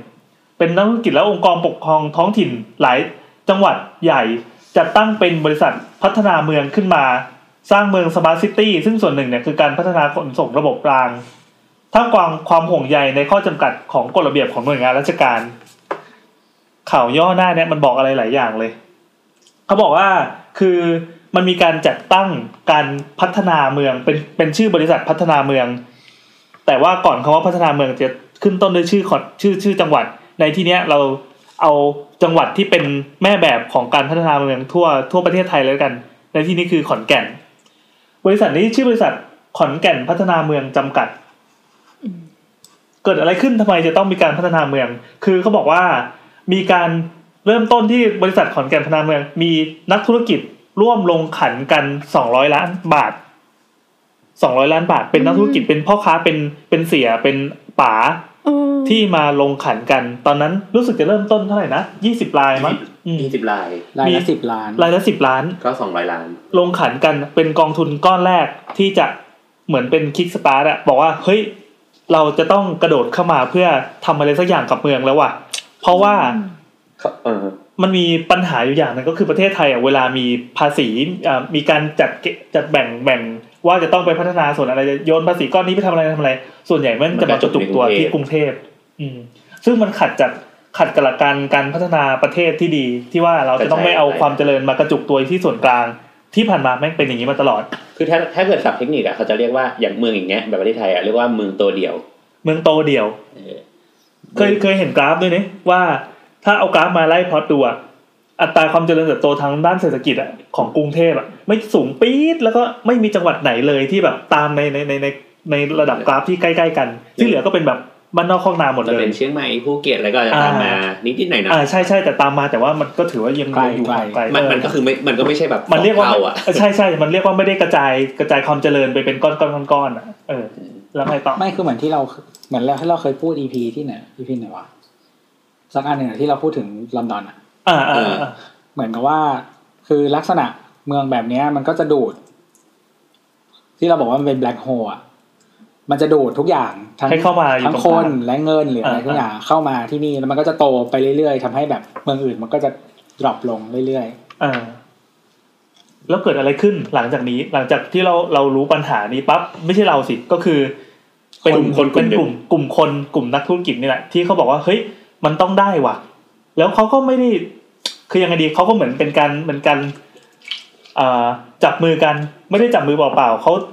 ตั้งตัวเป็นบริษัท แต่ว่าบริษัทเนี้ยไม่ได้เกิดจากกลุ่มนักธุรกิจอย่างเดียวเขาไปคุยกับองค์องค์กรปกครองส่วนท้องถิ่นด้วย ใช่ ซึ่งก็คือพวกยังไงนะ พวกเทศบาล อบจ อะไรเนี่ย เทศบาล เออพวกพวกกลุ่มกลุ่มที่เป็น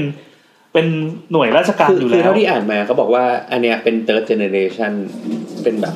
เป็นแบบลูกหลานคนจีนอพยพประมาณรุ่นที่สามแล้วก็ อ่า มันก็ประกอบด้วยแบบพวกแลนด์ลอร์ดทั้งหลาย คนที่ทำแบบค้าขาย อืม ทำอะไรอ่ะ ๆใน นักการเมืองไหม นักการเมืองของ ใน จีน เว็บกลุ่มนี้เขาเรียกว่า 24 องค์กรจีนขอนแก่น เออเออใช่ เอ อ อันที่มาก ก็ เล จะ ย เป็นแบบพวกอะไรอ่ะอู้ฟู่ป่ะอู้ฟู่ขอนแก่นมันจะ ไม่รู้ มันจะกลุ่มประมาณนั้นนะถ้าจะไม่ผิดเลย นั่นแหละครับ อืม เนี่ยชนชั้นนำของไทยตอนนี้เจ๊กทุกคน ก็นั่นแหละ คือพอมีคนมีตังค์มารวมตัวกัน แล้วทีนี้ทีนี้มีตังค์เสร็จปั๊บก็ต้องมีคนมีมีมีมีทีมที่มีวิสัยทัศน์เข้าไปร่วมด้วยก็คือ มีมันสมอง เป็น พวกอาจารย์มหาลัย เป็นอาจารย์มหาลัยก็มหาลัยอะไรไม่ได้ก็นอกจากมอขอนแก่นนะ อ่า ขอนแก่นนะเหมือนเป็นเป็นเป็นติ้งแท้งประจำประจำย่านประจำภาคเลยแหละ อืม ถ้าพูดถึงอีสานนะถึงกับมีอาจารย์อาจารย์คนหนึ่งที่บอกว่าถ้านึกอะไรไม่ออกก็ไปถามที่มอขอนแก่น ใช่ ใช่ เขาไม่มีมีองค์ความรู้ที่กระจาย ไม่ คือไม่ คือเหมื เป็ อน น มอแห่งแห่งแห่งภูมิภาค คือเหมือนตอแท้นจริง นั้นน่ะที่เขามีนโยบายว่าแบบจะกระจายการศึกษาไปสู่เอ่อเมืองภูมิภาคอะ เออเออ เขาก็คิดว่าเออตั้งมหาวิทยาลัยภาคละหนึ่งที่ อ่า เออใช่ ซึ่งของอีสานอะก็คือมอขอนแก่นนั่นแหละ เออ ใช่ แล้วก็จะเห็นว่าคือจริง ๆ แล้วอะสัญลักษณ์มอขอนแก่นอะเป็นพระธาตุพนม ใช่ เออว่ะ เป็นพระธาตุที่ไม่ได้อยู่ในขอนแก่นลย เออว่ะ ใช่ เพิ่งรู้ ใช่แต่ว่าคือเหมือนพระธาตุพนมอะเป็นพระธาตุที่เหมือนยิ่งใหญ่ของอีสาน แล้วก็เป็นตัวแทนของทั้งภาค ก็เป็นไอคอนไปเลย ใช่เขาก็เลยหยิบพระธาตุพนมอ่ะมาเป็น ออ เอ่อสัญลักษณ์ของมหาวิทยาลัยขอนแก่นเพื่อแทนอีสาน เออเออ นี่ เออแหละ อ่ะโอเค ดังนั้นตอนเนี้ยเราเห็นมีมีจิ๊กซอว์มีคนเข้ามาแล้วนะ มีเงินเงินทุนก้อนแรก คือคือบอกว่าไม่ได้บอกว่า 200 ล้านนี่มันใช้ในระมิดทุกอย่างหรอก มันคือก้อนแร แต่ว่าก มันคือเป็นจุดสตาร์ทที่ที่จะเอามาต่อยอดว่าเป็นอะไรได้ เป็นแบบอาจจะเป็นทุนหน้าแอนดี้ทุนนู่นทุน ใช่ นี่ ใช่ใช่เออแล้วก็มีมันมีมันสมองแล้ว เสร็จปั๊บต้องการอะไรอีกอ่ะเออต้องการต้องการ อำนาจทางการเมือง เรียกว่าอำนาจแล้วกัน แต่จริงๆมันก็คือเหมือนเหมือนขอไฟเขียวว่า คน ว่า ที่ดีลกับรัฐได้ เออ ขอคุยกับรัฐหน่อย ซึ่งนั่นก็คือพวกองค์กรปกครองส่วนท้องถิ่น ก็อย่างที่บอกว่ามีห้าเทศบาล มารวมร่วมมือกันตั้งเป็นบริษัทขึ้นมา ทีนี้ประเทศไทยไม่เคยมีเคสนี้มาก่อนที่อยู่ๆองค์กรส่วนท้องถิ่น ซึ่งเป็นราชการที่ว่าเราติดภาพข้าราชการ แข่งเมือง ใส่ แข่งเมือง ใส่ชุดสีกากีอะไรอย่างเงี้ย ใช่ ซึ่งมันดูโบราณโบราณแต่ไม่รู้เขาไปล็อบบี้ยังไงนักธุรกิจแก๊งนี่จะต้องเก่งมากๆเลยนะ ไม่คือเข้าใจว่า มันมันบทเขาคือในความคิดบนนะ อ่า เหมือนคนที่เป็นชนชั้นนำในจังหวัดหรือในภูมิภาคเนี่ย ก็เป็นลูกเป็นลูกหลานของข้าราชการที่มีนั้นอยู่แล้วหรือเปล่าหมายถึงว่าคนที่ทำในในในเทศ หมาย บาล ถึ อะไร งว่า เงี้ย เขามีความหมายถึงว่าความสัมพันธ์กันบางอย่างหมายถึงว่าเป็นญาติ เป็น เครือ ญาติ ญาติ กัน กันหรือเป็น อยู่ อะไร แล้ว อย่างนี้ใช่ไหมที่จะสื่อ แล้วว่าถ้าอย่างนั้นมันจะได้เป็นเกมเก่าๆอ่ะ อืมก็ยังเป็นเกมแบบ อันนี้มันต่างออกไปนะเขาจะต้องมีวิธีพรีเซนต์ยังไงให้ให้ฉีกกับภาพลักษณ์เดิมอะดังนั้นนี่ไงเขาก็เลยต้องไปไปจับมือตัว TDI จับมืออ ม มอขอนแก่นมาอ่ะเรามีสมองละแล้วเรามีเงินละเราขออำนาจ อำนาจละ ขออำนาจก็คือพอไปดีลกับเอ่อห้าเทศบาลเสร็จปั๊บตั้งมาเป็นบริษัทชื่อขอนแก่นพัฒนาเมืองจำกัด แล้วไอ้ตัวเนี้ยเขาก็เขาแข็งมากพยายามพรีเซนต์คอนเซ็ปต์เขาจะมีทีมพรีเซนต์ที่แบบพรีเซนต์เป็นฉากๆว่าเราจะทำอะไร ซึ่งเดี๋ยวเราจะมาบอกกันว่าทำอะไรบ้าง เออแต่มัน เออ ยิ่ง ทำ ใหญ่มากนะคือจำได้ตอนที่มันเปิดตัวว่าดูในไลฟ์ ไม่กี่ปีที่ผ่านมาเอง ดูในไลฟ์เฟซบุ๊กมั้งรู้สึกแบบพิเตเดชันดีมาก เออเออ ปี ไป น ไปหาดูใน YouTube ก็ได้ตอนนี้ลองไปเซิร์ชคำว่าขอนแก่นพัฒนาเมืองอะไรเงี้ยไปดูว่าว่าเขา ไม่ส ทำ ว อะไร ยเลยอะ เออไม่สวยไม่เป็นไรก็ก็เรามีงบสื่อสองร้อยล้านเขาไป แล้ว ทำ จุด อย่างอื่น มุ่ง ได้ หมายของเขาว่า ก็คือเขาว่าอยากจะเพิ่มเขาเรียกอะไรอ่ะ คือตอนเนี้ยเหมือนว่าคุณนะเขาเรียกค่า ค่าใช้จ่ายอะเขาเรียก GDP per capita นะ อ่า แคปิต้า เออ per capita เนี่ย คือเขาอะภายใน 12 ปีเขาอยากเพิ่มเป็น 2 เท่า อ๋อ นี่คือเป็นโกเขานะ โกงเขา ออ อืม อ่ะโอเค นักธุรกิจเขาก็มองจากจากตัวเงินตัวโกนี้ใช่ไหม คือไม่คือคือหนึ่งว่าถ้าโดยรวม ความอยู่ดีกินดีเงี้ย เออถ้าถ้าจังหวัดอยู่ดีกินดีเขาก็อยู่ได้ อ่ะอันนี้เป็นวิธีมองทางธุรกิจจริงๆมันมีมิ แบบ ติ อันเนี้ยมันก็ยังยั่ง อ่ะ ยืน มันมีมิติอื่น เช่นมิติการศึกษาวัฒนธรรม อ่ะ อะไรมันจะมี ใช่ใช่ เดี๋ยวมันจะงอกมา แต่ตอนนี้ยังไม่ยังไม่พูดถึง เอาเป็นว่าไอ้จุดที่เป็นหัวหอกที่นำร่องไปก่อน อ่ะเรามีเงินเรามีคนเรามีอำนาจเรามีสมองแล้วขอไฟเขียวจากรัฐบาลเว้ยอันนี้แค่ไม่กี่ปีนะเป็นยุคยุคนี้เองยุค อืม ยุครัฐบาลเผด็จการเรานี่แหละ ไม่ใช่สิ ที่เดือด อ๋อรัฐบาลทหาร นี่แหละ อืมเขาก็เลยไปขอไปคุยกับ ก กั ระ บ ทรวงมหาด อ่าใช่อนุ กระท พ รวงงศ์ มหาดไทย ใช่ไหมอนุพงศ์เผ่าจินดา เออใช่ นั่นแหละไปคุยก็เพื่อเอาเอาตัวโมเดลเนี้ยไปพรีเซนต์เหมือนกับว่าตอนแรกก็ก็คือทางรัฐบาลซึ่ง ฉันององๆนิดนึง ก็ คืออะไรเหรอ ก็เฉยๆ คือ คือ เราไม่มีทางรู้หรอกว่าอยู่ดีๆ มันจะมีพวกที่แบบ เฮ้ย แบบหัวก้าวหน้ามากๆ ขนาดเนี้ยมานั่งคุยใช่ป่ะ ไอ้ ก็มา คนอย่างเงี้ย ขอเวลาพรีเซนต์ ท่านขอเวลาพรีเซนต์หน่อย ก็อ่ะเอาเลย จะทำอะไรล่ะ จะพัฒนาเมืองใช่ไหมก็คงคงนึกนึกถึงไอ้พวกเมืองอื่นๆที่แบบเอ้ยอยากจะทำโอ้ยนู่นอย่างนี้อยากสร้างสะพานลอย เขาบอกว่า อันนี้คือไปฟังมาในงานสัมมนาบิวนะ ของบิวอีพีที่อะไรวะ สักสักสองสามอีพีที่ผ่านมา อ่ะนั่นแหละเขาบอกว่าพอไปคุยกับรัฐบาลรัฐบาลบอกว่าตอนแรกอะเขารู้สึกเหมือนบ้านนอกอยากได้บันไดเลื่อน อ่า เขาบอกว่าเออตอนแรกตอนแรกรู้สึกอย่างนี้ แต่พอฟังพรีเซนต์เสร็จปั๊บแม่งของจริงว่ะ มันยังไม่เคยเกิดปรากฏการณ์แบบนี้ขึ้นมาก่อนดังนั้นพอพอเกิดปั๊บรัฐบาลโอเค จริง ๆ แล้วรัฐบาลอะเหมือนเหมือนตัวสภาพัฒน์เองก็มีแผนพัฒนาเศรษฐกิจที่เขียนไว้ในกระดาษแต่ไม่เคยเกิดขึ้นจริง คืออ ม ทำไงก็ได้ให้กระจายความเจริญไปสู่ท้องถิ่นอ่ะเราก็ได้ยินคำนี้มาตั้งนานแล้วนะตั้งแต่เด็กแล้ว อืม ยังไงก็ได้ให้ท้องถิ่นมันเจริญแต่มันไม่เคยเกิดขึ้นจริง ไม่มีคนกลุ่มเนี้ยแล้วก็บริษัทเนี้ยที่จะตั้งมาจากจากรวมหลายๆองค์กรเนี่ยมารวมกัน แล้วก็เอาไปพิเศษรัฐบาลรัฐบาลโอเค ไฟเขียวทำเลยทำเลยก็คือตอนเนี้ยไอ้โปรเจกต์ที่เขาล่างล่างล่างไว้อะมันเกิดขึ้นละเกิดขึ้นแล้วก็ดำเนินการอย่างรวดเร็วมากอย่างที่ อย่างที่เราเองถ้าใครไปขอนแก่นในช่วงปีนี้ ปีหน้าสองสามสี่ห้าปีถัดจากเนี้ยมันจะเปลี่ยนโฉมไปเลยเอออเอาจุดที่เริ่มก่อนละกัน ด้วยพลังเอกชน ใช่ เร็วๆ ใช่ด้วยเอกชนเอ้ยแต่จะบอกว่าเอกชนไม่ได้เพราะว่ามันมันก็รัฐบาลก็มาร่วมมือด้วย รัฐรัฐบาลก็ ให้ไฟเขียว ช่วยไง เออใช่ แต่หมายถึงว่าคนเดินอ่ะ ใช่ใช่ใช่คนเดินคนเดินคือเอกชน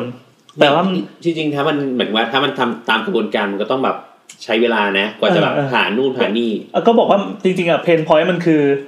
เอ่อมันติดติดปัญหาเรื่องระบบราชการนั่นแหละอย่างที่ว่า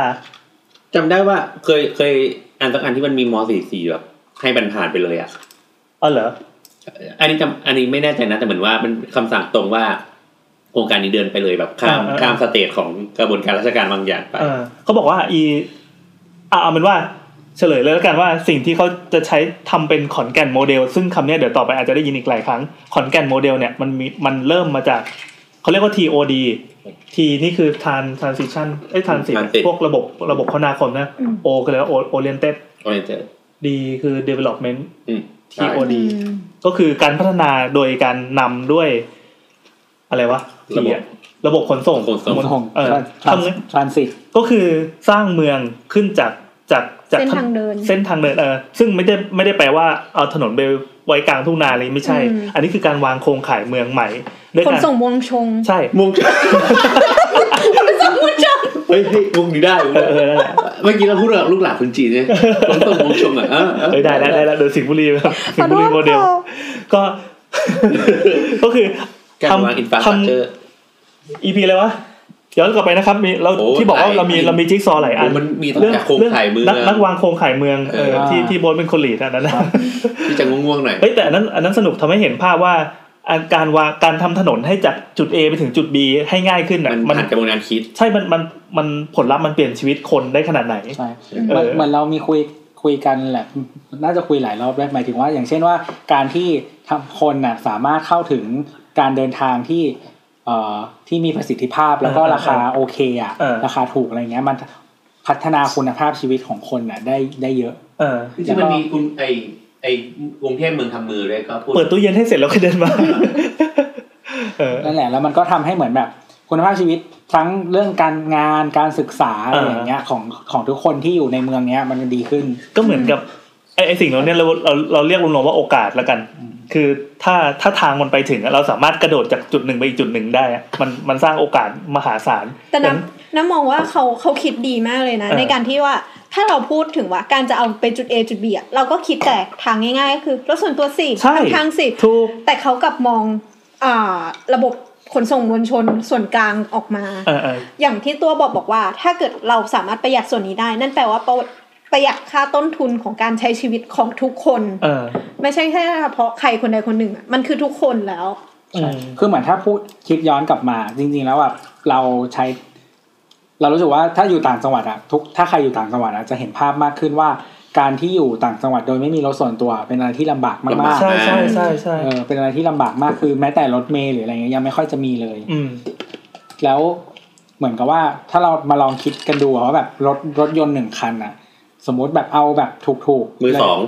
อ่ะแบบสองสามแสนสมมติ อืม เอารถกระบะด้วยนะ เออ คนต่างจังหวัดชอบซื้อรถกระบะ แล้วมึงเหยียดไปะเนี่ย เหยียด ไม่จริงจริง แล้วทีนี้แล้วอ่ะคือถ้าอยู่ต่างจังหวัดอ่ะแน่นอนว่าเอ่อรายได้ที่เขาสามารถหาได้อ่ะหมายถึงว่า มัน ที่ ก็ไม่ได้เท่ากรุงเทพหร เอ อ อก มันก็จะน้อยกว่ากรุงเทพอีก แต่ว่า เออ ต้อง เออ ซื้อรถราคาเท่า เอ กั อน ดูอีกกราฟเมื่อกี้เออ อืมต้องซื้อรถราคาเท่ากัน เพื่อแบบเพื่อเขาจะมีคุณภาพชีวิตในการแบบสัญจรเดินทางไปไหนมาไหน อืม ภายใน เพียงเพื่อแค่จะให้เดินทางเนี่ย ใช่ ต้องแบบทุ่มทรัพยากรส่วน ได้ ตัวไป แต่ เยอะ สมมติ มาก ว่าถ้าเราอยู่กรุงเทพสมมติว่าเราเป็นคนที่แบบว่าอ่ะไม่ใช้รถยนต์ก็ได้ เออ นั่งรถเมล์ เออของเราอะ เออเดือนหนึ่งเงินไม่กี่ไม่กี่พันบาทอ่ะ เออเออ แต่ว่าถ้าผ่อนรถมันเป็นหลายหลายหมื่นอ่ะ อ่ะ เออ สมมติอย่างเราเนี่ยนั่งจากทุกวันเนี่ยนั่งจากเมืองทองไปทำงานอะรวมๆประมาณเดือนละสี่พันบาทค่าเดินทาง อืม ไปกลับอะนะทั้งหมด แต่ถ้าแบบผ่อนรถคันหนึ่งสี่พันนี้ยังไม่ได้รถคันหนึ่งเลยมั้ง ผ่อนมอไซค์แหละ เออผ่อนได้แค่มอไซค์กว่าอะไรเงี้ย เออ นั่นแหละ แล้วทีเนี้ยค่าใช้จ่ายในชีวิตของเขาจำนวนมากอะต้องมาลงกับสิ่งนี้ทางทางแล้วแบบทางทางๆที่แบบคุณภาพชีวิตเขาก็แบบยังไม่ดีเลยอ่ะ ก็มีรถติดอีก อืม ค่าน้ำมัน ใช่ ถ้าสมมติมีอะไรที่สามารถทำให้มันช่วยทุกคนไม่ใช่แค่คนคนเดียวอ่ะ มันคือแบบคนจำนวนมากของทั้งเมืองเนี้ยที่สามารถให้เขาเดินทาง อืม แล้วก็ใช้ชีวิตทำงานนู่นนี่นั่นอะไรอย่างเงี้ยได้ เอ้ยเรามีคำถามสั้น ๆ ยังไงครับ เวลาเวลาขึ้นแท็กซี่อ่ะบางทีถ้าระยะทางมันไกลอ่ะเราก็จะรู้สึกมันแพงใช่ปะ อืม แต่สมมติว่าต่อให้เราไปไหนก็ตามทุกทุกวันทุกที่อ่ะด้วยแท็กซี่อ่ะกับซื้อรถแท็กซี่ก็ยังเป็นออปชันที่ถูกกว่าการซื้อรถถูกปะ อืมอืมอืม งั้นแปลว่าซื้อรถคือไม่ใช่ความคุ้มค่าดิเป็นการซื้อความสะดวกสบายเท่านั้น ใช่ ใช่ ใช่ ใช่ใช่นะ เออ คำถามคืออะไรวะ ไม่ใช่เราแค่รู้สึกว่า มันไม่เห็นสะดวกสบายเลยอ่ะกับการกับการมีรถในกรุงเทพอ่ะคือรถก็ติดหาที่จอดก็ยากอะไรอย่างเงี้ย มันก็มีอย่างเช่นแบบว่า ถ้าอะอย่างวันนี้ฝนตกตอนเช้าอย่างเงี้ยการที่เราจะหารถไปไหนมาไหนนู่นนี่นั่นอ่ะ ก็ก็ลำบากละถ้าเราแบบไม่ได้มีรถของตัวเองเราก็ต้องมารอคนอื่นแย่งกับคนอื่นอีกวันไหนที่ฝนตก หรืออะไรอย่างเงี้ยหรือว่าถ้าเราอยากจะไปที่บางที่อย่างเช่น ที่มันไม่สามารถเข้าถึงด้วยเอ่อระบบอื่นๆอะไรเงี้ยหรือบางคนก็รู้สึกว่าไม่โอเคกับแท็กซี่ แบบขับเองดีกว่าหรือว่าอะไรอย่างเงี้ย ตอนเช้ามาโดนแท็กซี่เหวียงใส่ไม่ไปส่งรถอะไรอย่างเงี้ยมี คือแบบบางทีแค่เราโบกแท็กซี่แล้วไม่ไปคันสองคันเรายังหงุดหงิดเลยอ่ะ แต่เชื่อนะเชื่อนะว่านับวันที่ที่ถัดจากนี้เป็นต้นไปรถยนต์มันจะถูกลดความสำคัญลงเรื่อยๆในเมือง อืม มันจะถูกบีบให้ให้ให้ตัวเล็กลงอะที่ผ่านมารถยนต์แม่งใหญ่มาก อืม ซึ่งซึ่งเราเห็นด้วย เออ ซึ่งมันก็ควรจะเป็นอย่างนั้นแหละ เฮ้ยเราอยากจัดอีพีสังคมรถยนต์ อะไรแบบเนี้คาร์โซซิตี้ ใครอยากมาคุยกับเราบ้างวันก่อนเราเห็นมีคนกระซิบกระซิบ เออพี่แอนพูดมาหลายทีแล้วนะ ใช่พี่แอนวอลใน แต่ถ้า ทุกหล แต่ ย ถ้ามีบริษั จังห ทรถยนต์ไปนสปอนเซอร์อ่ะจะจะไม่พูดเรื่องนี้ จะเป็นอีกเรื่องหนึ่ง วัดจะพูดพูด เรา เรื่อง จะ ข้อ พูด นี้ ถึงเรื่องความปลอดภัย วิธีการเลือกยาง ชนิดของถนน อ่ะที่ไหนที่ไหนที่ไหน แล้วแต่เจ้าไหนนะครับ สมมติว่าแบบคุณขายรถไฟฟ้าอย่างเงี้ยเราก็พูดเรื่องรถไฟฟ้า อ่า ได้ โคคา เออขายแบบรถปลอดภัยเราก็พูดเรื่องปลอดภัยอะไรเงี้ย โอ้เราขายทุกอย่างเลยนะโอเคเอาต่อ ฮะ อ้าวปลาตัวทีละ ต่อไปตัวโอ มันเป็นเรื่องเดียวกัน ไม่มันคือเหมือนชื่อทีโอดีมันเป็น มันเป็นข้ออะไรคือเดียวกันตัวดีโต อ้าวไม่คือเมื่อกี้เห็นขยายตรงตัวทีกัมัน น คอนเซปต์เดียวกัน transit oriented เออเออเออ development เออ คือ TOD ทีเนี้ยชื่อบริษัทเนี้ยบริษัทขอนแก่นพัฒนาเมืองจำกัดใช่ปะชื่อภาษาอังกฤษคือขอนแก่นติ้งแท้ง KKTT KKTT นะ แล้วทีนี้เอ่อถึงเวลาแล้วเขาก็ไปขอไฟเขียวจากรัฐบาล ซึ่งก่อนหน้าเนี้ยการจะทำอะไรกว่อนจะรอรัฐบาลกว่อนจะให้เซ็นให้อะไรมันจะต้องใช้อีขั้นตอนการรอเนี่ยสองสามปีเป็นอย่างน้อย อืม แล้ว ไหนจะคอนเซ็ปต์ที่อุตส่าห์นำไปเสนอก็คือเรื่องเรื่องการทำระบบขนส่งให้ดีอะ อืม เขาบอกว่า เอ่อกว่ากว่าผังมันจะเสร็จกว่ากว่าอีมัสเตอร์แปนแรกเนี่ยจะเสร็จอ่ะ อืม ยี่สิบปี โอ้ช ซึ่งอันนี้เราก็จะจะคุ้นใช่ป่ะว่าเออ อืม แผนพัฒนาเมือง 20 ปีเนี่ยเป็นกรอบปกติเลย กว่าจะทำอะไรจะต้องมาจะต้อง แต่ซึ่งมันไม่ควรนะ ใช่ใช่ใช่ซึ่งไม่ทันพอขอไปเขียวเลย แล้วก็บอกว่า โครงการเนี้ย จะขอย่นให้เหลือกี่ปีวะห้าปีเลยมั้ง อืม เออ ประมาณห้าปีใช่ เออประมาณห้า เนี้ย ปี นั่นแหละ ก็เขาบอกว่าถ้าถ้าอย่างเงี้ย เออกว่าจะรองบประมาณรายปีกว่าอะไรที่บอกว่ามันยี่สิบปีว่าเขาขอย่นเหลยห้าปีดังนั้น การของการการการของเงินในก้อนที่สองอ่ะเขาจะทำเป็นแบบ crowdfunding ก็คือตั้งบริษัทมาแล้วใช่ไหมมีมีงบตั้งบริษัทจดทะเบียนอะไรเรียบร้อยเสร็จปั๊บก้อนที่สองก็จะเป็นการระดมทุน แสดงว่ากลุ่มก้อนแรกเนี่ย มันเป็นเหมือนการสร้างแรงกระเพื่อมในสังคมของคนขอนแก่นก่อนไหม คือคือเราว่ามันมันต้องเริ่มจากที่มันจะต้องมี R&D ก่อนนะหมายถึงว่า อ่าอ่าอ่า มันจะต้องมีงานวิจัยมีสิ่งที่มายืนยันมีการ presentation ชวนเชื่อ ให้คนพร้อมมาลงทุนน่ะ อืม เออ อ่ะ ซึ่งว่าเราว่าอันนี้คือสเตจสอง ครับ อืม สเตจสองพอพอเอ่อขอการลงทุนจากเอกชนอ่ะมา ตั้งเป็นงบก้อนที่สองแล้วผ่านไปอีกแค่สองปี ก็จะระดมระดมทุนก้อนที่สามก็คือโยนเข้าตลาดหลักทรัพย์เลย แล้วซึ่งตอนเนี้ยมันอยู่ในช่วงเฟสสองถูกไหม จะเฟสสามมั้งถ้าจะไม่ผิด เออเราไม่แน่ใจว่ะ ถ้าถ้าจะไม่ผิดเฟสสองมันคือ เมื่อประมาณสักปีก่อนนะนะ เออ อืมอืม คิดว่าเร็วๆเนี้ยก็จะเฟส แล้วเขาได้ชี้แจงไหมว่ายอดทุนทั้งหมดเท่าไหร่ตอนนี้ ชี้ชี้แจง เข้าใจว่า โปร่งใสมาก ใช่ใช่ โปร่งใสมาก เขาวางวางหลักการพวกเนี้ยว่าเราจะต้องเหมือนเหมือนเหมือนลบ คือ ภาพลักษณ์เดิม เอกชน อะ น่ะ ที่เคยมีใช่เพราะอันเนี้ยเงินจากเอกชนร้อยเปอร์เซ็นต์ไม่ใช่ไม่ใช่เงินของรัฐบาลเลย จริงๆเงินของรัฐบาลเราก็ต้องตรวจสอบได้นะ ไม่ไม่ไม่รู้นะ ไม่เกี่ยว แต่ นะ เวลาจะเข้าตลาดหลักทรัพย์อ่ะมันต้องมีกำไรมาอย่างต่ำสามปีถึงจะเข้าได้ไม่ใช่หรอ ก็อาจจะเป็นสเตจต่อไปมัน ใช่ปะแปลว่า เออ เขาบริหารแล้วเขาได้กำไรอะดิทำไม เขายัง BTS ไม่ได้กำไรสักทีอ่ะ เดี๋ยวยาวนะตัวตัวพร้อมมานะ มีเอกกำไร เออมีได้กำไรนะ BTS กำไร เออ BTS กำไร กำไรมานานแล้ว กำไรจากอะไร หาค่าค่าโดยสารค่าโฆษณาค่านู่นนี่นั่น มันมี ไม่ หลาย จริงๆอ่ะคือเงินที่เขาลงทุนไป ช้อป มัน ปี้ช้อปปี้ช้อปปี้ มันมันถูกมันมันรีคูปกลับมาแบบตั้งนานแล้ว อืม แล้วทำไมถึงไม่ซื้อขบวน ใหม่ เขาซื้ออยู่เขาสั่งไปแล้ว อ๋อ มันต้องใช้เวลาประกอบ แล้วทำไมไม่ทำตู้ที่มันทอนเหรียญออกมาจากแบงค์ได้ อันนี้ไม่รู้จริงๆ นี่ ช้อปปี้ช้อปปี้ช้อปปี้ แต่เขาอ้าวคืออันนี้ก็เขาเคยบอกว่าเขาขาดทุนเขาเลยต้องขึ้นค่าตั๋วไม่ใช่หรอ โนไม่ เขาแค่ขยับเพดานนี่ เขาเขาเขาเขาทั้งกำไรแล้วก็จ่ายหนี้ไปหมดแล้ว เฮ้ยสายคนอีกแล้วรอนานละ อ่ะโอเค คนอินมา คือเขาบอกว่าเนี่ยตอนเนี้ยก็พอรัฐร่วมมือกับเอกชน มีมีอะไรกับมีอะไรเขาก็เลยตั้งมาอีกบริษัทหนึ่งขึ้นมา เป็นชื่อบริษัทว่าขอนแก่น Transit System จำกัดหรือ KKTS เมื่อกี้เป็น KKTT ใช่ป่ะ ใช่ อันนี้เป็น Transit System ก็ KKTS จับมือกับมอขอนแก่น แล้วก็ไปออกแบบแนวเส้นทางการให้บริการรถไฟฟ้ารางเบา อยู่ๆก็มีรถไฟฟ้าตูมมาลงที่ขอนแก่นเลย แล้วก็สร้างกันโบ๊ะบะโบ๊ะบะโปมโปมโปมโปมเลย บุบบ้าเลย ใช่แล้วตอนเนี้ยรอผลการศึกษาจากสอนสอนอขอ ซึ่งคาดว่าจะสร้างเสร็จในสามปี รวมแล้วทั้งโครงการเนี่ยที่บอกว่าจะยี่สิบปีใช่ปะจะเสร็จทั้งหมดอะภายในห้าถึงหกปีนี้ขอนแก่นก็จะพลิกจากหน้ามือไปหลังมือเลยบลุ โรโอเค บลุแล้ว อ่ะโอเค เราเรามองเห็นภาพกว้างแล้วว่าตอนเนี้ยมันมีการวางอินฟราสตรักเจอร์แล้วก็ไม่ใช่แค่แค่การวางแผนเฉยๆโครงการตัวเนี้ยมันอยู่ในในช่วงที่แบบกำลังทะลวงฟันนะปุ๊บปุ้งปุ้งปุ้งปุ้งปุ้งปุ้งปุ้งแล้วก็สร้างตูมตามตูมตามเลย ถ้าใครเป็นคนกรุงเทพก็น่าจะนึกออกเหมือนกับ อีรถไฟฟ้าสายต่างๆ ที่ทำให้รถติดทั่วเมืองอยู่ตอนเนี้ยคือกำลังสร้างปุ้มปุ้มปุ้มอยู่ แล้วคือนอกจากนอกจากระบบเอ่อระบบขนส่งแล้ว มันจะมีอย่างอื่นอีกคอนเซปที่เข้าไปขายรัฐบาลคือคำว่าสมาร์ทซิตี้